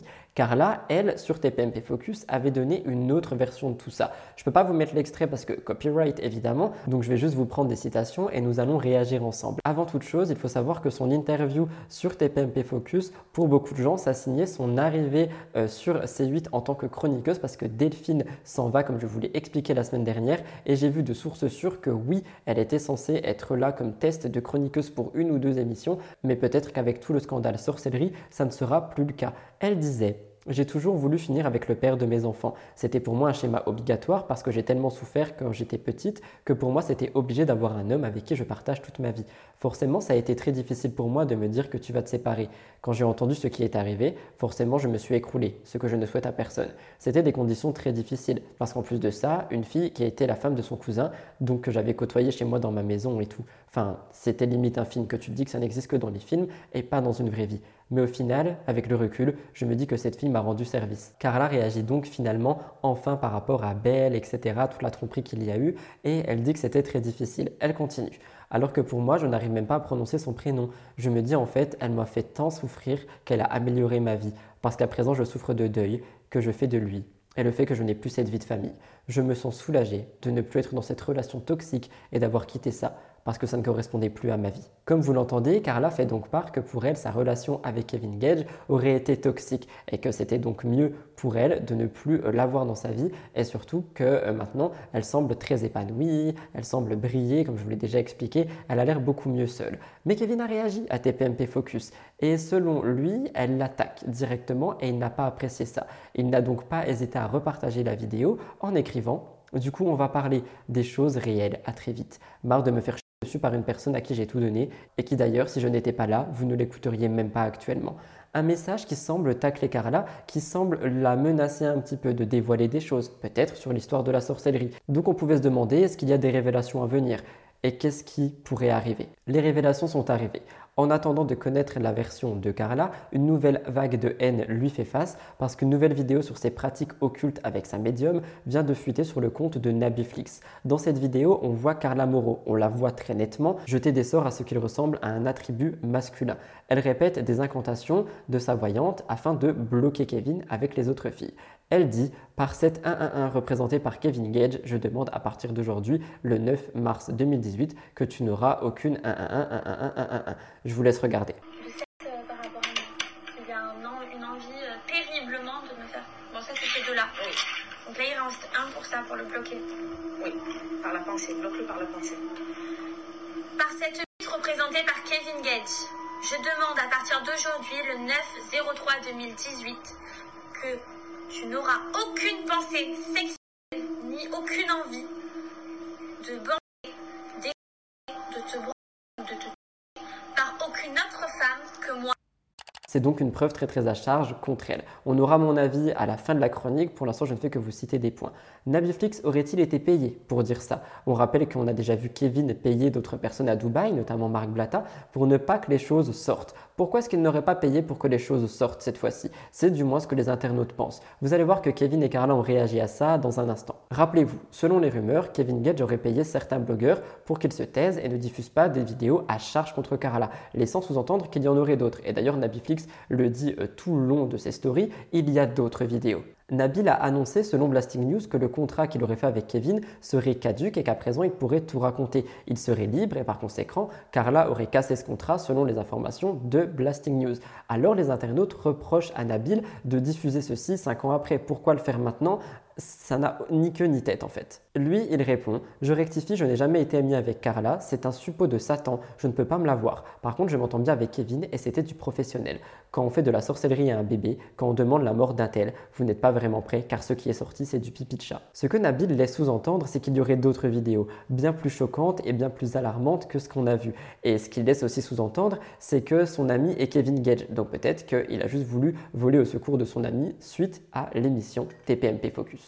De mon côté, je trouve ça quand même très dommage et très affligeant de ressortir tout ça 5 ans après. Ça s'est passé en 2018, il faut arrêter. Même si ce sont des erreurs que Carla a pu faire, même si euh, on le sait tous en fait, elle a déjà été boycott de télé, elle a déjà souffert, elle a déjà euh, déserté les réseaux sociaux, enfin, elle a déjà pris une vague de haine énorme en 2021 et on reparle de ça aujourd'hui juste parce que ce sont des nouvelles vidéos. Kevin a fini par réagir parce que les internautes, comme ce que je viens de vous dire, pensent qu'il aurait pu être à l'origine de cette fuite. Il dit Les gens racontent que des bêtises. Chacun a le droit de faire des erreurs lorsqu'ils étaient jeunes, que ce soit bizarre ou pas. Moi, personnellement, ça ne me touche pas. Le seul problème, c'est qu'il y a une petite fille de 3 ans qui n'a rien demandé dans cette histoire. Regardez. Je viens de poster la vidéo, je n'avais pas, mon téléphone de la journée pour tout vous dire, et je viens de voir un petit peu des gens qui racontent un petit peu des conneries, un petit peu surtout. Voilà, chacun a le droit de faire des erreurs quand il, est jeune, il n'y a pas de problème. Que ça soit bizarre, pas bizarre, tout moi personnellement, ça me touche pas, donc ça devrait toucher personne d'autre.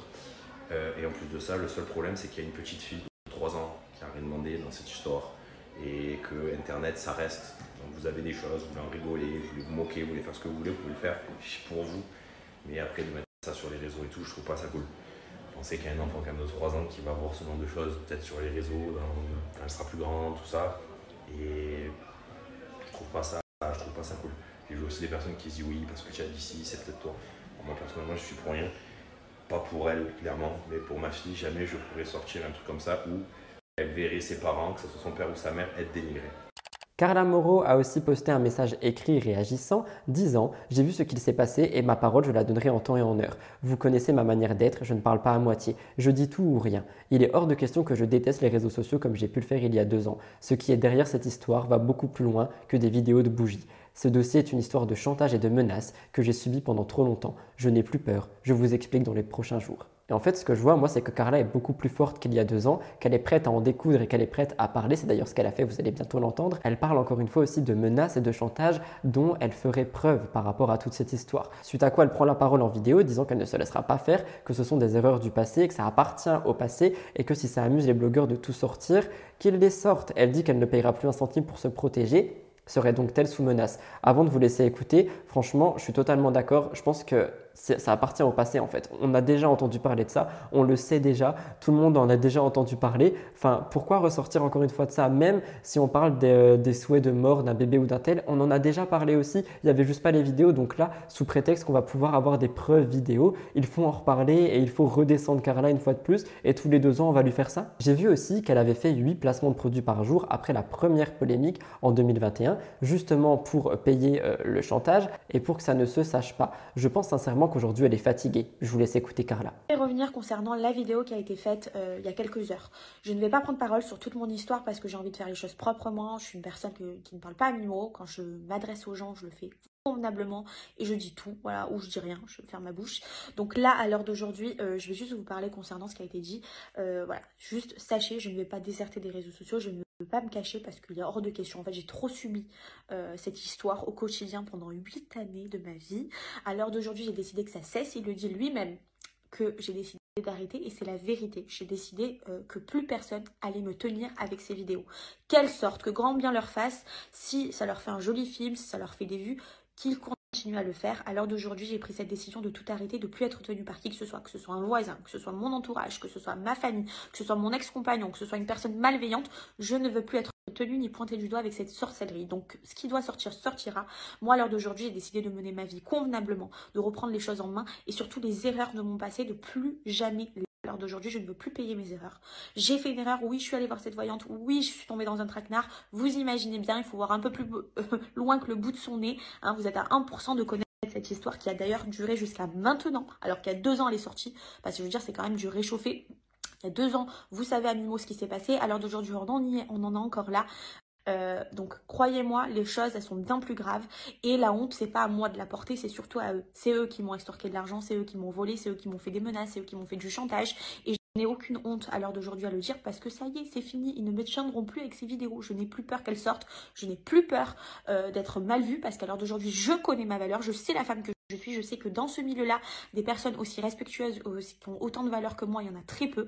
Bien évidemment qu'il n'y a plus rien à gratter chez moi, donc euh, forcément qu'il utilise ben, vous, sonne à votre porte pour que vous voyez ces vidéos-là, pour s'enrichir. Euh, c'est pas pour rien qu'il les met euh, sur les réseaux sociaux. Mais voilà, en fait, à l'heure d'aujourd'hui, je m'en fous. Voilà, je suis une bonne personne, je me lève tous les matins, j'arrive à me regarder dans le miroir. Moi, je ne vole personne, je suis pas une je suis pas une fille qui donne son... Je suis pas je suis pas une escroc. voilà, je travaille, je me lève le chaque matin pour m'occuper de mon enfant. Et à l'heure d'aujourd'hui, j'ai décidé que ça cesse. Mes erreurs du passé sont mes erreurs du passé. Je vais pas les payer, en payer les conséquences toute ma vie. Donc maintenant, vous ferez un petit peu votre version des choses. Les prochains jours, il y aura forcément des choses qui vont sortir bien plus importantes que ce que je suis en train de vous expliquer là. Mais juste pour faire une parenthèse et pour reprendre le cours de ma vie dès demain. Pour réagir au global, oui, c'est le passé, mais malheureusement, Ruby va être mêlée à tout ça alors que ça date d'il y a 5 ans. Je trouve que c'est trop, je trouve que c'est vraiment trop et je m'en fiche qu'on ne soit pas d'accord avec moi. Je pense qu'il faut laisser tomber cette histoire. Ce qui est fait est fait, ce qu'elle a fait est très grave, mais ça appartient au passé, ça n'appartient pas au moment présent. Pourquoi refaire sortir ça 5 ans plus tard? L'empêcher d'aller chez C8, l'empêcher de briller, casser un petit peu le peu de reconstruction qu'elle a réussi à faire? Je pense que c'est surtout ça qu'on cherche à faire. Finalement, Nabil a une fois de plus répondu en story, que d'autres vidéos vont arriver, qu'il n'a fait du chantage à personne, etc. Je vous laisse regarder. Carla, aurait peut-être subi des violences de la part de Danae et de ses amis. Ça a d'ailleurs été sa défense sur les plateaux télé, ils en ont parlé sur les plateaux, ils ont même montré cette capture-là euh, euh, en, question. Mais euh, une photo avec deux messages, ça veut, veut rien dire, ça ne prouve rien. Néanmoins, ils se sont appuyés, c'était leur plus gros... Enfin, le, leur plus gros preuve sur laquelle s'appuyer pour montrer que Carla était extorquée, que c'était de l'extorsion de fonds et qu'elle était forcée à faire tout ça, etc. Ce que je vais faire, c'est la seule chose que je vais vous mettre, je vais m'arrêter là, c'est que je vais vous mettre la conversation complète, juste les messages un petit peu plus au-dessus et un peu, petit peu plus en dessous. Pour que vous voyez à quel point bah, la, thèse qui a été soutenue, euh, notamment chez Cyril Hanouna ou euh, à la fin chez Marc Blatta, était complètement fausse. Enfin, les enfants, moi aussi, euh, j'ai une mère, je suis l'enfant de quelqu'un. Euh, on a des enfants, bah, on essaye d'agir en conséquence, tu vois, et de pas faire des trucs comme ça. Justement, c'est parce qu'elle a une fille que je respecte ça, que je mets pas certains audios qui auraient choqué toute la France et bien plus à l'international et qui auraient, si je voulais vraiment faire le buzz et qui auraient vraiment buzzé, c'est parce que je me dis qu'un jour sa fille va tomber dessus.